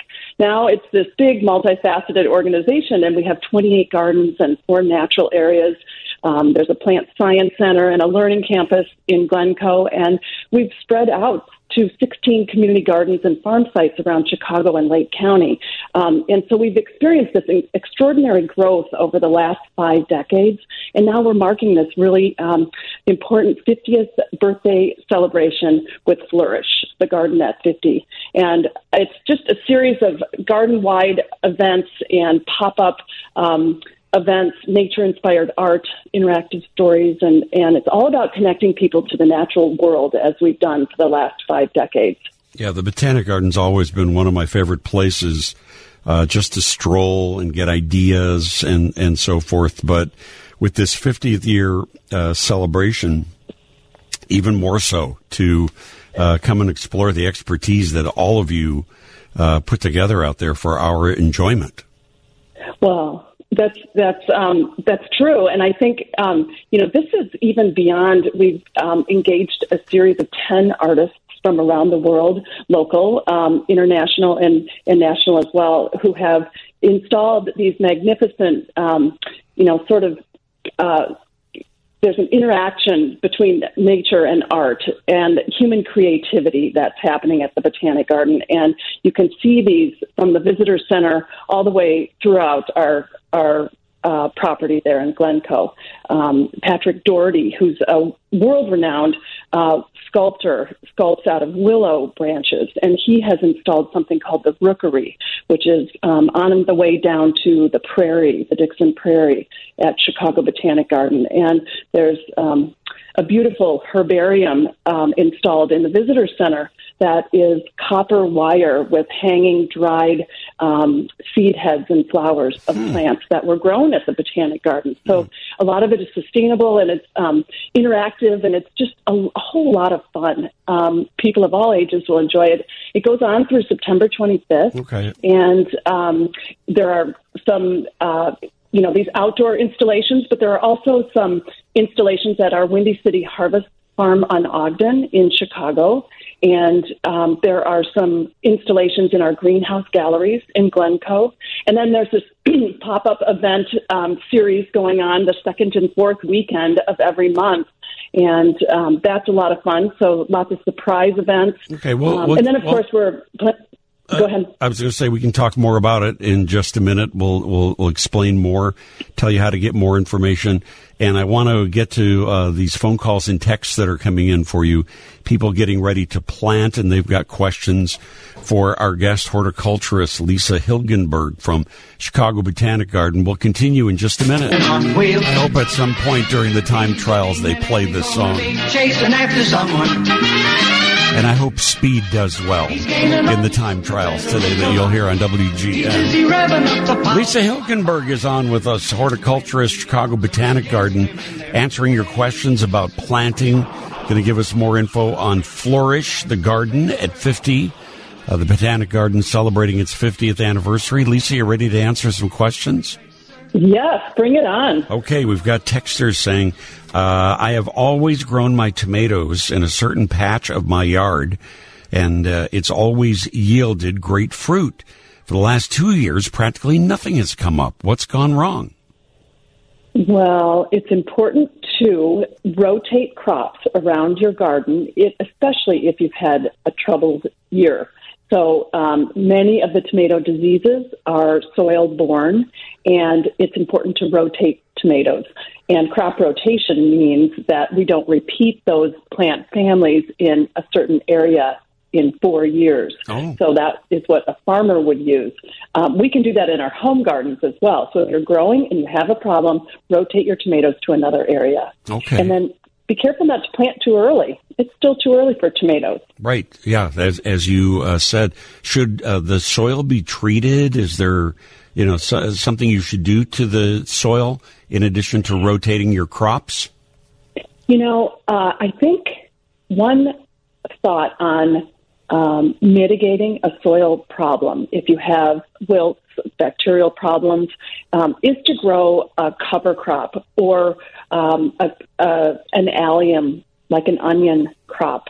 A um, carrot crop would be a wonderful crop to grow in those areas that you've had problems. Um, another idea would be to make sure that you're adding lots of organic matter and working that matter in um, with a pitchfork, aerating the soil, lifting and adding air, um, and not using a lot of chemicals. We're gardening organically at the Chicago Botanic Garden, fruit and vegetable garden, Right. and we use um, mechanical methods to, um, you know, we're not we're not using any synthetic uh, sprays or fertilizers um, in the fruit and veg. So it's important for home gardeners to just keep in mind that whatever they do use in the soil is going to end up in the food that they're going to eat. So um, that's Right. a nice, yeah. So, uh, so organic uh, additives to the uh, soil, but also uh, you know things that you know maybe in your kitchen that you you you get you know get them ready and, and bury them in the the soil so they can decompose and, and give back to the soil. Maybe um, a composting area um, would be a nice way to incorporate kitchen scraps from, um, you know, things that you've used, the strawberry hulls and the and the citrus peels and and apple cores and things can be composted in a pile, um, either a bin or a pile in an alley. Um, and compost is a great additive to vegetable gardens. Okay. Um, that's the first way to increase the fertility in your vegetable garden is to um, add compost. All right, very good. This is Nina. You're on WGN 312-981-7200, by the way, with Lisa Hilgenberg from the Botanic Garden. Hi, uh, Nina. Hi, Dean. Thanks a lot. And hi, Lisa. First of all, I would like to congratulate everyone uh, at WGN for a great programming and great hosts. And I have been a regular listener since 1980. No, thank you. And great job, you guys. Uh, my question is uh, to Miss Lisa. I have a pop-up plant. I have two, matter of fact, one in front and one in the backyard. And um, the blooms are beautiful. The flowers bloom beautifully during spring. Those are little purple little flowers before the leaves come in. And but unfortunately, there's no yield of any fruit. I understand um, sometimes because of the wind and because of the birds eating them up, um, there are fewer uh, flowers left, but there have been no uh, fruit at all since about almost four years. Yeah, what kind of plant did you say this was? Pawpaw, P A W, P A W. P as a Paul. Pawpaw plant. What do you think, Yeah. Lisa? Well, I know that the pawpaw asimina uh, triloba is a native plant. Um, that's a uh, it's a pawpaw tree. Um, I suppose there are shrub forms as well. Um, they are pollinated by flies, and so they need to be, have that cross pollination between flowers. So you might try to help the plant along when you see those flowers in the spring. Try to take pollen and move it um, flower to flower. Um, I see. But also between pawpaws. So if you have a second pawpaw somewhere in, you said you had Mhm. one in the back of your garden. Yes. Move it from plant or tree to tree. Um, That's a beautiful fruit that looks sort of like a half a banana and it tastes like a strawberry banana. Um, we have several different cultivars at the Chicago Botanic Garden, and I invite you to come and take a look at those. Um, Definitely. It's, a, it's an, excuse me? Yeah, no, she was just saying that she she is going to come and look at them. Yes. Great. All right. Uh, There you so. Miss Lisa, is there any? Uh, you're right. It is not a um, plant. It's a tree. It's around about um, I should say about uh, seven, eight feet now, and the leaves are beautiful. The it is such a beautiful uh, plant. Everyone uh, comments on that. That com- they compliment it. The leaves are beautiful uh, during whole spring till fa- fall. Um, but um, do I have to fertilize them? Or, I would say no. I would say it would benefit from a layer of mulch under the drip line. Um, And then I would just not fertilize. Um, you could certainly prune it so it's sort of an open center plant, uh, but it Okay. has that beautiful tropical leaf that dangles and um, moves in the wind. It's a beautiful plant. I would agree with you there. Good luck with your pawpaw. Yeah, thank you very much. I'd never even heard of that. So interesting. Appreciate your call. A texter from the 217 area code in central Illinois says, I want to plant co- a colored cauliflower. I've seen that in the store where it's like purple and yellow. Uh, is that a, a certain hybrid of seed, uh, Lisa, that uh, you would start with? Well, that's a great question. Cauliflower is, um, there are some hybrid cauliflowers that are purple. Um, there's one that's called Veronica, which is a beautiful um, uh, sort of cone shaped um, head of cauliflower.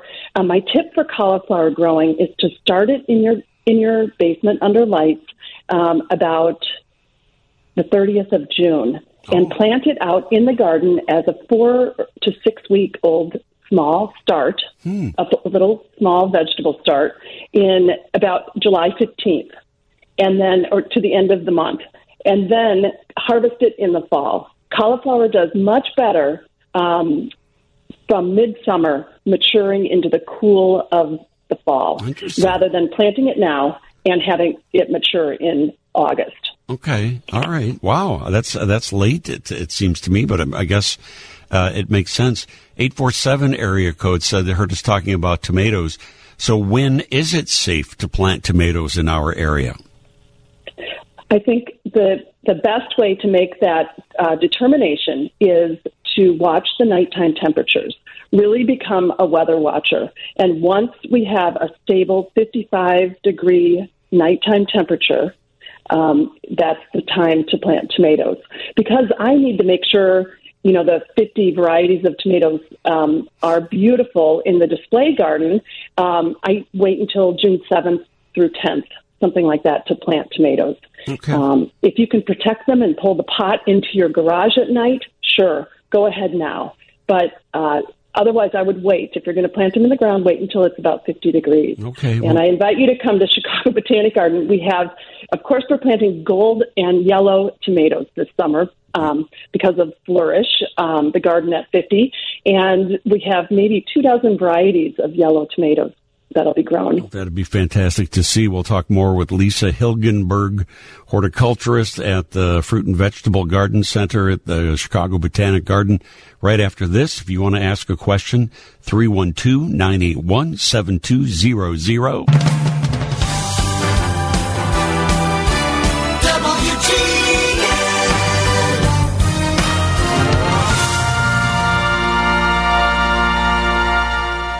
Uh, Dean Richards, Sunday morning, 1152. My Greek table host, Diane Kochilas. She's written 18 cookbooks on Greek and Mediterranean cooking as a favorite on PBS. Uh, was uh, in Chicago, uh, joined me on our WGN TV news this past Friday. We cooked together and uh, she'll be joining us coming up at, at about 1230 th- uh, this afternoon.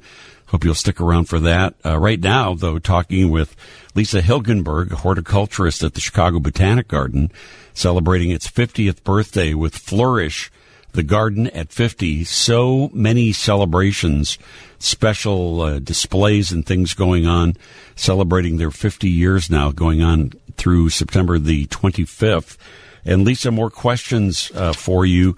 Uh, someone following up on what you were just telling us a moment ago about the cauliflower about starting it, uh, you know, a little late and not bringing it outside till then. But someone asking, does your cauliflower rule apply to other cruciferous vegetables at all? The broccolis, the uh, Brussels sprouts. Uh, what what else would be considered uh, cruciferous? Cabbage, right? Kale, things like that. Yes, it does. That's very astute. So I would say broccoli, certainly. Um, I would treat broccoli and cauliflower the same way.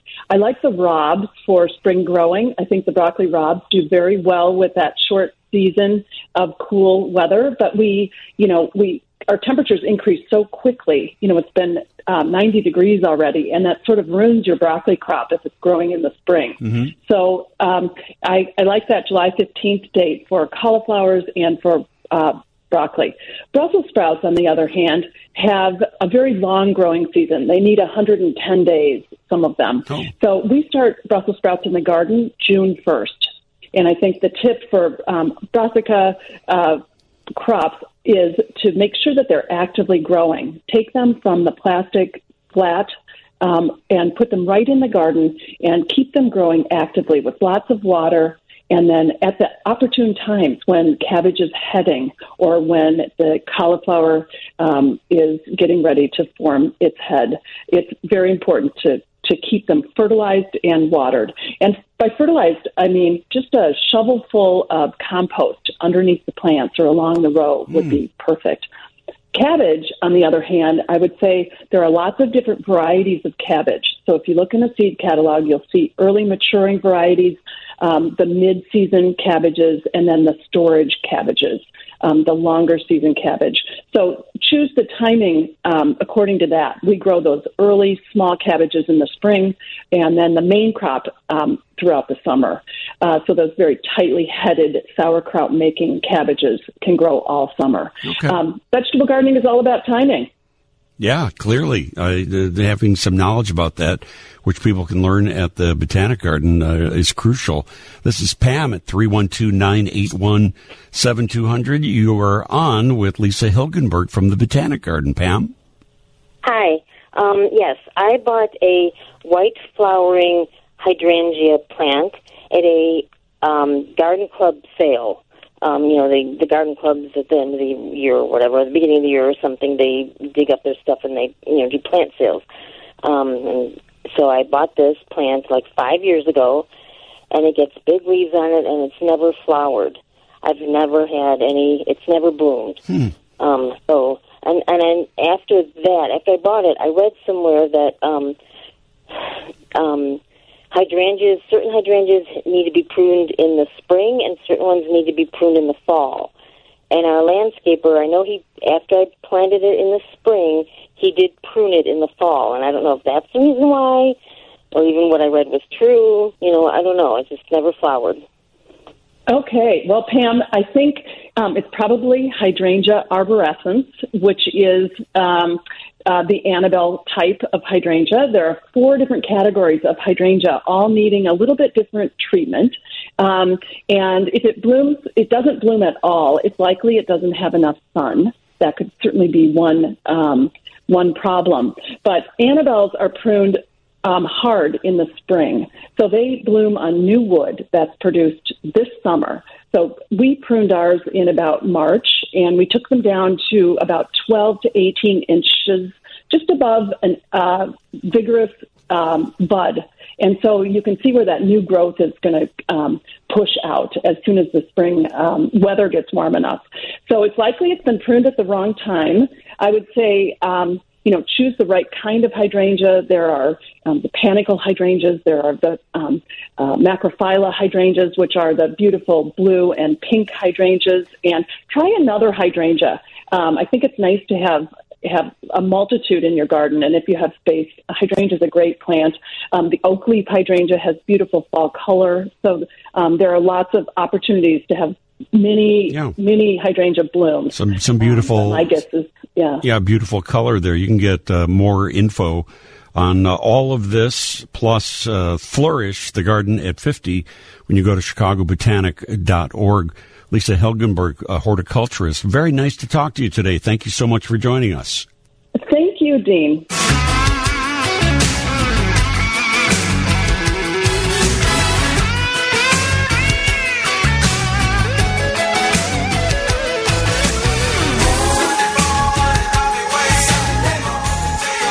Usual, when we uh, have a horticulturist on the show, the phone lines go nuts. People wanting to get their questions and We only had a you know limited amount of time, but check out the Chicago Botanic Garden if you want to get more information. Uh, their staff are fantastic at uh, answering questions. And we'll try to do that a little bit more uh, this summer. Uh, we we try to uh, you know have experts on to answer questions and get all your gardening stuff uh, straightened on. Have we ever talked about this with you? Do you have a green thumb? No, I do. I don't. I do plant things because I do have a nice patio outside and try to put some greenery out there. But uh, What have you planted out there? just basic petunias or uh, Flowers. Flowers, yeah, Flowers. Uh, yeah, I've, I have not tried. You know, tomatoes or beans or anything like that. But Would you know, you just like would you like to have that out there? if I had more room, I would. I would be nice to do. I did tomatoes in pots for the first time. You did, yeah. I just wanted to try it and see. One thing I did grow was uh, basil, fresh basil. Oh, it's fantastic. Wow, what No- a difference! Nothing better. Yeah, yeah. Nothing better. My, the, my favorite thing to do in the summertime is to go outside and pick a couple of tomatoes, pick a cucumber, pick a green pepper. You know, like, and I make a little sa- salad of stuff that I picked out of the yard. The flavor is Isn't that something? thousand times better. Yes, it is. I don't know what they're doing to the stuff in the store, but I'm sure they, you know, they they must. Uh, I don't know. I mean, it's I I guess you know the way I'm doing it is more organic, also. So it's probably a lot more natural and all that. But Well, you don't have the shipping. You know, you you don't really know how long that produce that has been in the store sitting there. around. But you know, sometimes you get tomatoes and there's Oh yeah, no taste no, whatsoever. no. But you go- you go out into your garden and you pick a nice uh, you know tomato and make a salad. Or I always put like one plant of cherry tomatoes Oh yes, because I love cherry tomatoes. I love those too. And, and you know, I'll just be in the backyard and pick a couple. You can just eat off and eat them, right? Yeah. uh, they're de- they're delicious. But uh, uh, they they did great in the pot. I'm I was very happy with uh, all of that. So I I recommend that to you. Talk about a taste difference. I'll always remember the first time my friend in the uh, New Buffalo, Michigan area, uh, he and I went out blueberry picking. Oh yeah, And I had never done it until several years ago. Talk about a taste difference Big- big between time. what we picked there and then he took me to a farm where we bought peaches that had been picked that morning. fresh picked peaches Out of this world. fresh picked peaches, Out of this world. Cannot beat it. Mm. Just for you know, like a delicious snack, or I made uh, I made a, a cobbler, peach Yeah, cobbler, peach cobbler, a couple of years ago. That was delicious. Uh, I've I've become a fan of all that, like the fresh picked, the stone fruits in the summertime. You can't Mm-hmm. Plums, peaches. Yeah. Yeah. Yep. Yeah, that's nice. But I like a, a nice uh, farmer's market to let somebody else do the actual picking. let somebody else do the actual work. Good to see those back. Remember, 2020 we didn't have them Right. because of the height of COVID. Right. And uh, good to see those come back. My only problem with the farmer's market is I wind up, uh, I get so excited about everything I see, I wind up buying too much stuff. Yeah, and then it goes to waste. Yeah, that's right? like, well, uh, very am I- tempting to get. What am I going to do with 15 pounds of peaches now? Why did I go crazy with that? I well, it'll be later in the year, but uh, for me, I'll always find a good farmer's market to get Honey Crisp apples. Oh, yeah. Uh, towards yeah. September. You know this uh, the what do they call it? The Green City Market. Yes. they, they have in Lincoln Park Yes. every Saturday morning. Uh, it's one of the better farmers markets. They, we have we're lucky. We have very nice farmers markets around the Chicago area, and the farmers come in from Michigan, Wisconsin, Indiana, the, you know the surrounding areas, and they bring fresh picked stuff. Uh, but this Green City Market has such a variety of high quality stuff. Uh, I can't recommend it enough. You'll find me there often on a on a Saturday morning. And do other people stay around once you're there? what do you mean? Well, I mean, you you Do find I- you do find I make there people leave? Right. Hi, I'm Dean Richards. Do I make people Oh. leave? You mean? I'm out there. And you Did get you see him over there? you get a nice you can get a nice fresh baked muffin and some coffee, and you stroll around. Mm. And I'll bet they have apple cider in the fall. they have apple cider in the fall. Of course they do. Delicious. Yeah, Delicious. better than that. Here's our new segment for the show now, the Green Thumb. Well, I, I would love that. I would love nothing more than that because I do enjoy that uh, almost as much as I love uh, being on the grill. I'm I'm looking forward to uh, uh, a, nice grilling season this year. Uh, in, in fact, what we're going to do in a, in a few minutes, we're going to talk with uh, the uh, Greek, uh, my Greek table host, Diane Kochilas. She's one of PBS's most popular TV chefs. You know, she does a show about Greek cooking. She was in town for the National Restaurant Show, came over and cooked with me at on the WGN TV Morning News. Uh, you can see that on the uh, WGNTV.com slash Dean Cooks. You can uh, watch that episode if you want to. And I made uh, Greek paella for her. The recipe's there. I think it turned out pretty delicious. The food went like crazy. Everybody loved it. You said she liked it. She enjoyed it. Yeah. She said she was going to steal my recipe. So, uh, I'm If you pl- see that in the in the next book, in the nineteenth Yeah. book that she yeah, writes, I'm going to sue her. it's a shame we had a nice friendship. But, you know, business is business. You got to do what you got to do. sorry. But uh, excuse me, I'm looking forward to um, I'm you know just uh, doing some straight out grilling. So we're going to uh, share the interview with Diane Kochilas coming up in a few minutes, and then I want to I want to open up the phone line. Uh, and, and just get some good ideas for grilling for the Memorial Day weekend next weekend. Uh, you know, I, I do the same stuff uh, all the time, but uh, Jack, our new producer, uh, Jack, uh, I'm going to leave this up to you to find on our phone lines a fantastic recipe that uh, we can do, that we can all do on our grills for the Memorial Day weekend. Does that sound good to you? Does that sound? You're gonna, you know, go through the phone lines, scour the phone lines, uh, find a good recipe, and we'll feature that recipe. We'll we'll put the person on the air to give us the recipe, and the, this person, whoever gives us the best recipe, will get a $100 gift card from the Barbecue Authority in Lisle. How does that sound? Does that sound good to you, Jack? Sounds good. Okay. You like to do fish on the grill, don't you? I do. Yeah, I do. Good salmon or uh, Just did my famous uh, rainbow trout. my my famous uh, honey mustard salmon. I Oh, that's right, the honey mustard salmon. I make that all the time. Do you? It's a, it's a major home run. Mm-hmm. It's delicious. I had some guests over. I uh, I, I made it. Uh, I, I I grilled up some corn. Did some my first corn on the cob of the season. Uh, you know that was good. Uh, but you know there's there's lots of good things to, to do. What's your favorite thing on the grill there, Jack? Mo- Oh, Jack. Yeah. What is your favorite? Jack's favorite thing? We know so little about Jack. He's such a man of mystery. I like it like that. No, I'm just kidding. Uh, I mean, I just like burgers. Really, I'm simple. All right. There's nothing wrong with that. Nothing wrong with liking a good burger. But you're going to be the one. So you, though, are going to have to decide which is the best recipe that will win this gift card. I'm ready. All right. I like to eat, so All right. I'm ready. All right. we'll get to that coming up in a few minutes here. And when we come back from the break, uh, talked with some of the cast members of this new Downton Abbey movie that is uh, out in theaters right now. Such a charming, lovely movie.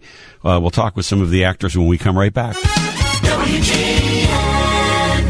Right now, though, I wanted to share with you something special. Some of my interviews that I did with the cast of the new Downton Abbey movie, Downton Abbey A New Era. Uh, if you love the television series, if you love the movie that they put out in uh, 2019, uh, you're very definitely going to love this new installment that they put out. The original cast is back. A lot of new players and new t- plot lines and storylines are uh, all back in this brand new movie that is just it's just a lovely movie. Uh, it is uh, full of civility and warmth and charm uh, and humor. Uh, there are some very touching uh, moments in this film. And it is also one that even if you didn't watch Downton Abbey the TV show or the previous movie you can you know just go into this and completely understand what's going on. It's still very, very enjoyable. Wound up giving it a Dean's List B plus, uh, which is uh, you know a very good grade for a movie. So uh, if you're so inclined, I hope you will enjoy it. Two of the stars talked with me about the making of this movie. Elizabeth uh, McGovern and Hugh Bonneville. Uh, telling me about the uh, you know what they think is behind the longevity of Downton Abbey: A New Era. Well, I think that everything hangs on the script that you're working with. Um, and I was so excited to read this one because I really felt that Julian had he was on to something. He uh, he was channeling something that um, managed to preserve everything that audiences have grown to love about the characters and the story and give it something special. There's a frisson at play. And and I really felt it when I saw the movie. It was as though the whole thing was reoxygenated and funny and sad again. And that is one of the hardest things to do um, to to uh, keep something going for as long as as he has. And and and when you've got that writing, it's easy for the actors because the writing does it for you. And um, I think I think people forget how much it is to do with with the writing. Um, you, you you can't make up for something that isn't there in the writing as an yeah, actor. That's on the page. Hugh, how about for you? What what are the challenges of keeping your role fresh and vital? Oh, I think they're not so much challenges as opportunities, and uh, uh, the, the, fact that we are revisiting these characters after first creating them 12 years ago um, it's all great credit, as Elizabeth says. It's really down to Julian Fellowes' uh, energy and imagination, and to keep coming up with stories that engage, that engage us as actors to want to play them, uh, and then ultimately for audiences to want to, to re-engage with them as well by coming to the movie house. Um, in this iteration, we've we, you know it's it's been great for both Cora and Robert to um, not only travel to a different country, but to travel further in terms of uh, investigating their characters for different reasons without spoiling it, um, and uh, they they learn more about themselves as they as they go on these these emotional journeys. So there's no doubt that you know for us personally, you know, for me personally, in this particular uh, iteration of the story. It's been it was it was really it was fun and it was a challenge in its own way. But um, but it was just great to know that Julian was you know still able to create stories that that our audience will engage with, and I, I think that's uh, certainly been true in Europe where the film's already opened, and um, fingers crossed it will do the same here. Uh, Elizabeth, what do you think uh, is the success of the the secret behind the success of Downton Abbey, the the franchise? What what is it that powers this so effectively? If I really knew, I would be the richest person in the world. um, I, my guess is as good as the next guy's. Honestly, um, I, I, I think it's something about the fact that it's comforting and entertaining at the same time. And you somehow, at least toward the beginning, you could watch it and feel not guilty because there was a little bit of history that you were feeling like you were getting as well. So all those things combined, I think I think the fact that there's so many characters means that there's somebody for everybody. Um, there's uh, that people from all walks of life can find somebody to relate to, all ages. Um, you know, a whole bunch of different factors. I mean, now Sure. I people are, are coming to it because they're nostalgic for the way the world was when they first started watching the show. Yeah, that's, that's probably probably very true. Hugh, how, how do you describe uh, the Maggie Smith experience? Is it as much fun as it is for us watching on our end? Um, it- well, it's fun in, insofar as it's terrifying. Uh, I can remember feeling scared on the first day of filming with her, and I was scared on the last day of filming with her. Um, it's, uh, but uh, simply because her standard is, you know, it's impossible to match. She will do something, you know, within a line, within a take, within a you know, within a thought that uh, surprises you and just makes the the line that Julian has created even more delicious. Uh, she's a remarkable actress, formidable, uh, you know, of her generation, and that we've spent again. It's a sort of a, the whole thing has been a pinch me moment. It's been, been a pinch me twelve years, I suppose, on and off. Um, but to work with someone of her caliber um, you, know, who's already, you know, who's won two Oscars and has had the career that she's had both on stage and screen, and for her to play my mum and to be part of our ensemble, uh, I never thought she'd. I can remember when I first got offered the script, I said, "Who who's going to play Violet?" And they said, "Well, we're we're hoping to get Maggie Smith." And I said, "Well, dream on, mate. That's not going to happen." And uh, she stuck with us. Um, so to be part of, uh, to be to be have been in her orbit for this long, and to watch someone as smart as she is at work has been a real education as much as a pleasure. Yeah, Maggie Smith is just delightful in this movie, as she was, uh, you know, throughout the uh, six seasons of the television show and the 2019 movie. Uh, in my opinion, every time she is on the screen, she steals the scene, whatever it is. It, it is such a wonderful character, and she's such a wonderful uh, actress. Highly recommending this to you. Downton Abbey: A New Era, uh, Dean's List B plus, and it is in theaters right now. And it looks like it's going to wind up being the number two movie of the weekend. Uh, Doctor Strange looks like it's headed to be the uh, number one movie for the holiday weekend.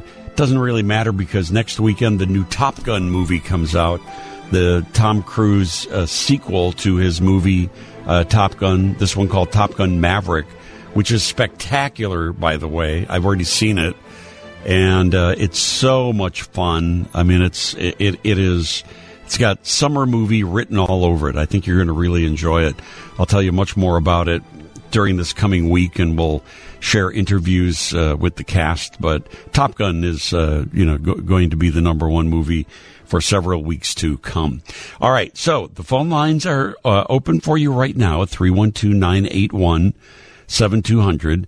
Uh, taking your phone calls for the best thing that you do on the grill. What's the very best thing that you do on the grill? Uh, producer Jack is going to uh, listen to your recipes. He's going to pick what he thinks is the very best one, and that person will get a $100 gift card from the Barbecue Authority in Lisle. Uh, we'll share that on the air as we get closer to the holiday weekend. And when we come back from updating the news, the PBS TV chef Diane Kochilas from My Greek Table joining us. 1237, Dean Richards, Sunday morning on WGN. I've been very lucky on this food show. Been able to talk with some of my favorite TV chefs through the years, most notably the great Julia Child, uh, but also uh, Lydia Bastianich, one of my favorites, the great Rick Bayless here in Chicago. The list goes uh, on and on. Joanne Weir. And this past Friday, I had the opportunity to talk with uh, one of my favorites who I watch every Saturday on, on WTTW, Lydia Bas- uh, not Lydia Bastianich, but Diane Kochilas, who hosts the show My Greek Table. She takes you all over Greece and prepares the foods of the different regions of Greece. Diane has written 18 cookbooks on Greek and Mediterranean cooking. We had her on WGN TV Morning News this past Friday, and she cooked a gyros bolognese, which was delicious, by the way. And I made a Greek paella, uh, kind of a you know Greek style and flavored paella using gyros. One of her sponsors is Grecian Delight Kronos Gyros. So we were trying to incorporate her sponsor's uh, product into the whole thing. She was at the National Restaurant Show. Uh, and uh, we had a great time cooking. You can see those recipes. You can see us both cooking by going to the TV website, WGNTV.com slash Dean Cooks. Uh, so all of that is there for you. But uh, after all the cooking was done, we had an opportunity to sit down and just chat. And I had the opportunity to welcome Diane Kochilas. Thank you. it's, it's an honor to, to have you here. You're part of my Saturday ritual of watching the cooking shows. Uh, you and Lydia Bastianich are my t- my my c- uh, companions. Well, just to be mentioned in the same breath as Lydia is an honor too. Well, you uh, y- you've written 18 uh, cookbooks on Greek and Mediterranean cooking. Your show, My Greek Table, on PBS, uh, are are staples now. How did you even get started with all of this? I'm Greek. We cook. it's, you know, we, we're born with like a spoon in our hands. Um, how did I get started? I studied journalism. I had studied something completely, ir- you know, irrelevant to what I'm doing. Well, actually not, because I use my journalistic skills to research. Of but course. my dad was a cook. Uh, Greek immigrant. Um, that's kind of we always had food in the family. My mother uh, was half Italian, was 90 pounds her whole life, lived on Entenmann's crumb cake and peanut butter and jelly sandwiches. Mm, sounds good. lived to be 95. See? Um, but was not a great cook. She made a few good Italian dishes, but generally speaking, she wasn't into food. My dad, on the other hand, was a big, garrulous guy who, you know, loved to have people over and, we, you know, dinner. I don't know if it was like this when you were growing up, but we had dinner together every night. You mm-hmm. know, six o'clock. Yep. We had to be at the dinner table. We, we could be out riding our bikes all over the neighborhood. Six o'clock, we had to be home for dinner Yep. And dinner was cooked. You know, it wasn't out of a box; it was real food. And anyway, I, so I grew up in that kind of environment. And when I got older, um, I was the Watergate generation, so you know I wanted to be an investigative journalist. And then, I, then my Greek parents, when I suggested I would cross the country and end up in some small town as a newspaper reporter, they said no. Yep. Not crazy about that idea. No, Yep. you're not doing that. Um, but I ended up uh, actually going to Greece at some point. But I did work as a journalist in New York for a while in editorial, and then I got kind of this fate, you know, driven lucky break. I was uh, working at a cultural magazine, actually for doctors, and editing their food column. And the food writer at the time was pretty well known, a guy named John Mariani, and. Uh, he was a big restaurant critic. I was in my early twenties, and he introduced. And I one day over, you know, it was the era of like three martini lunches and caviar, you know, lunches Yeah. or whatever. Remember those good old days? I sort of remember those, you remember yeah. that? right? We can still remember it Vaguely. That's, yeah. that's a good If I can remember it, I wasn't doing it right, is what they say, right? But anyway, uh, so he kind of over one, uh, one over one of those long lunches. I happened to mention that there hadn't been a Greek cookbook published in English in about ten years, and I remember the book, the last book at that time. This was now this was the sort of late '80s.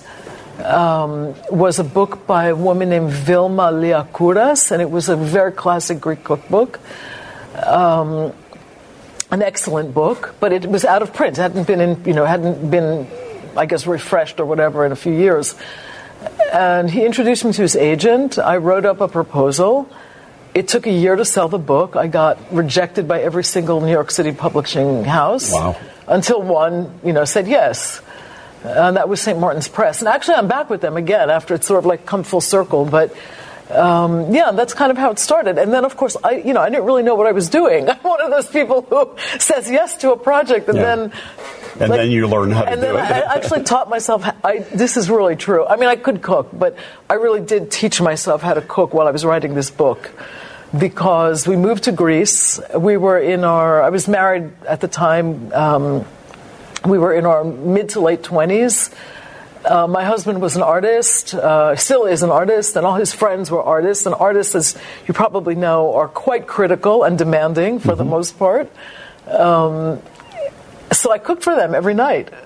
And I was I subjected myself to their critiques.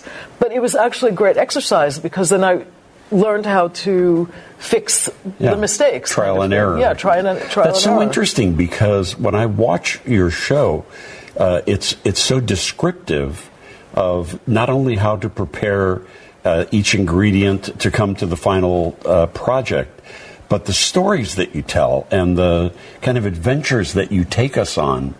Uh, leading up to a dish that you're preparing around the regions of Greece, or, or you know, showing us video of it, uh, is uh, you, you know, it, it, it's like going on a, a little vacation every week with you. That think that's a great compliment. I mean, I have traveled a lot. I've been in Greece for 30 years, and I did one of my favorite books.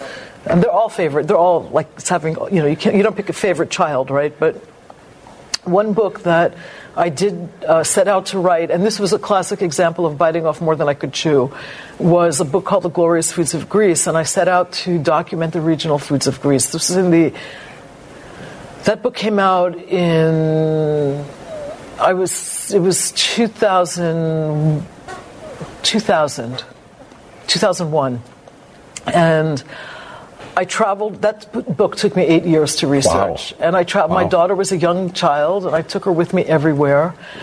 And I think half the times people just felt sorry for me because I was traveling alone. a woman alone in Greece with a Yeah. young child was a really weird, was a very weird thing Yeah. twenty something years ago. And people would kind of feed me like, "Oh, this woman's out of her mind with this kid." But Yeah, anyway, give her some food. The, you know, the, uh, uh, it's so interesting. This book that you say took uh, eight years to cook. I I found an early copy of this book in my mother's things when I was Oh, really? cleaning out her house. My mother really didn't cook from cookbooks ever, but uh, she she had your book, and on it she wrote, "Excellent." that was the food and wine of Greece. The food and wine of I, Greece. I remember the different one. story you told me. A yeah, that one. was. This Yeah. was a different book. This was several books later. She- the glorious yeah, foods. she commented uh, on uh, on your book and how much she loved it. And then, uh, as I was looking at some of the recipes in the book, she changed some of the ingredients. She changed. She, she made her a, a few additions to uh, the recipes. Uh, Diane Kochilas with us uh, today on WGN. We'll explain why she's in Chicago when we come right back. 720 WGN. Created by uh, another great Greek guy, Sam Sianis. Cheeseburger, cheeseburger, cheeseburger, cheeseburger, no chips. Cook.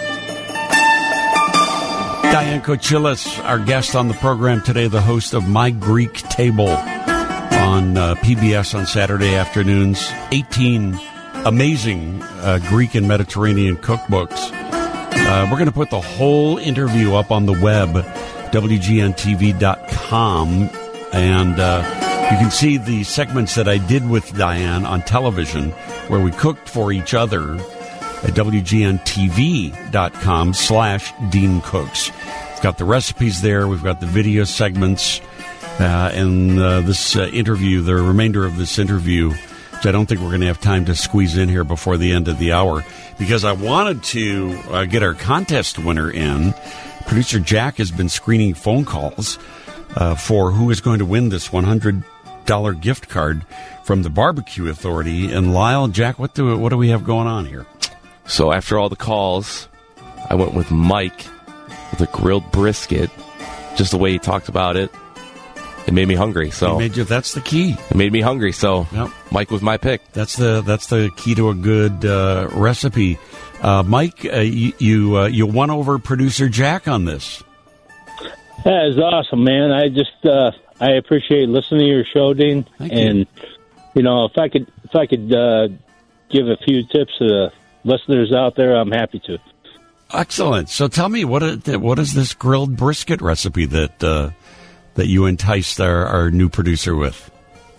Well, it all starts with the meat, uh, beef brisket, and preparing it, uh, trimming off that fat cap down to about a quarter inch, Okay. and then giving it a good rub.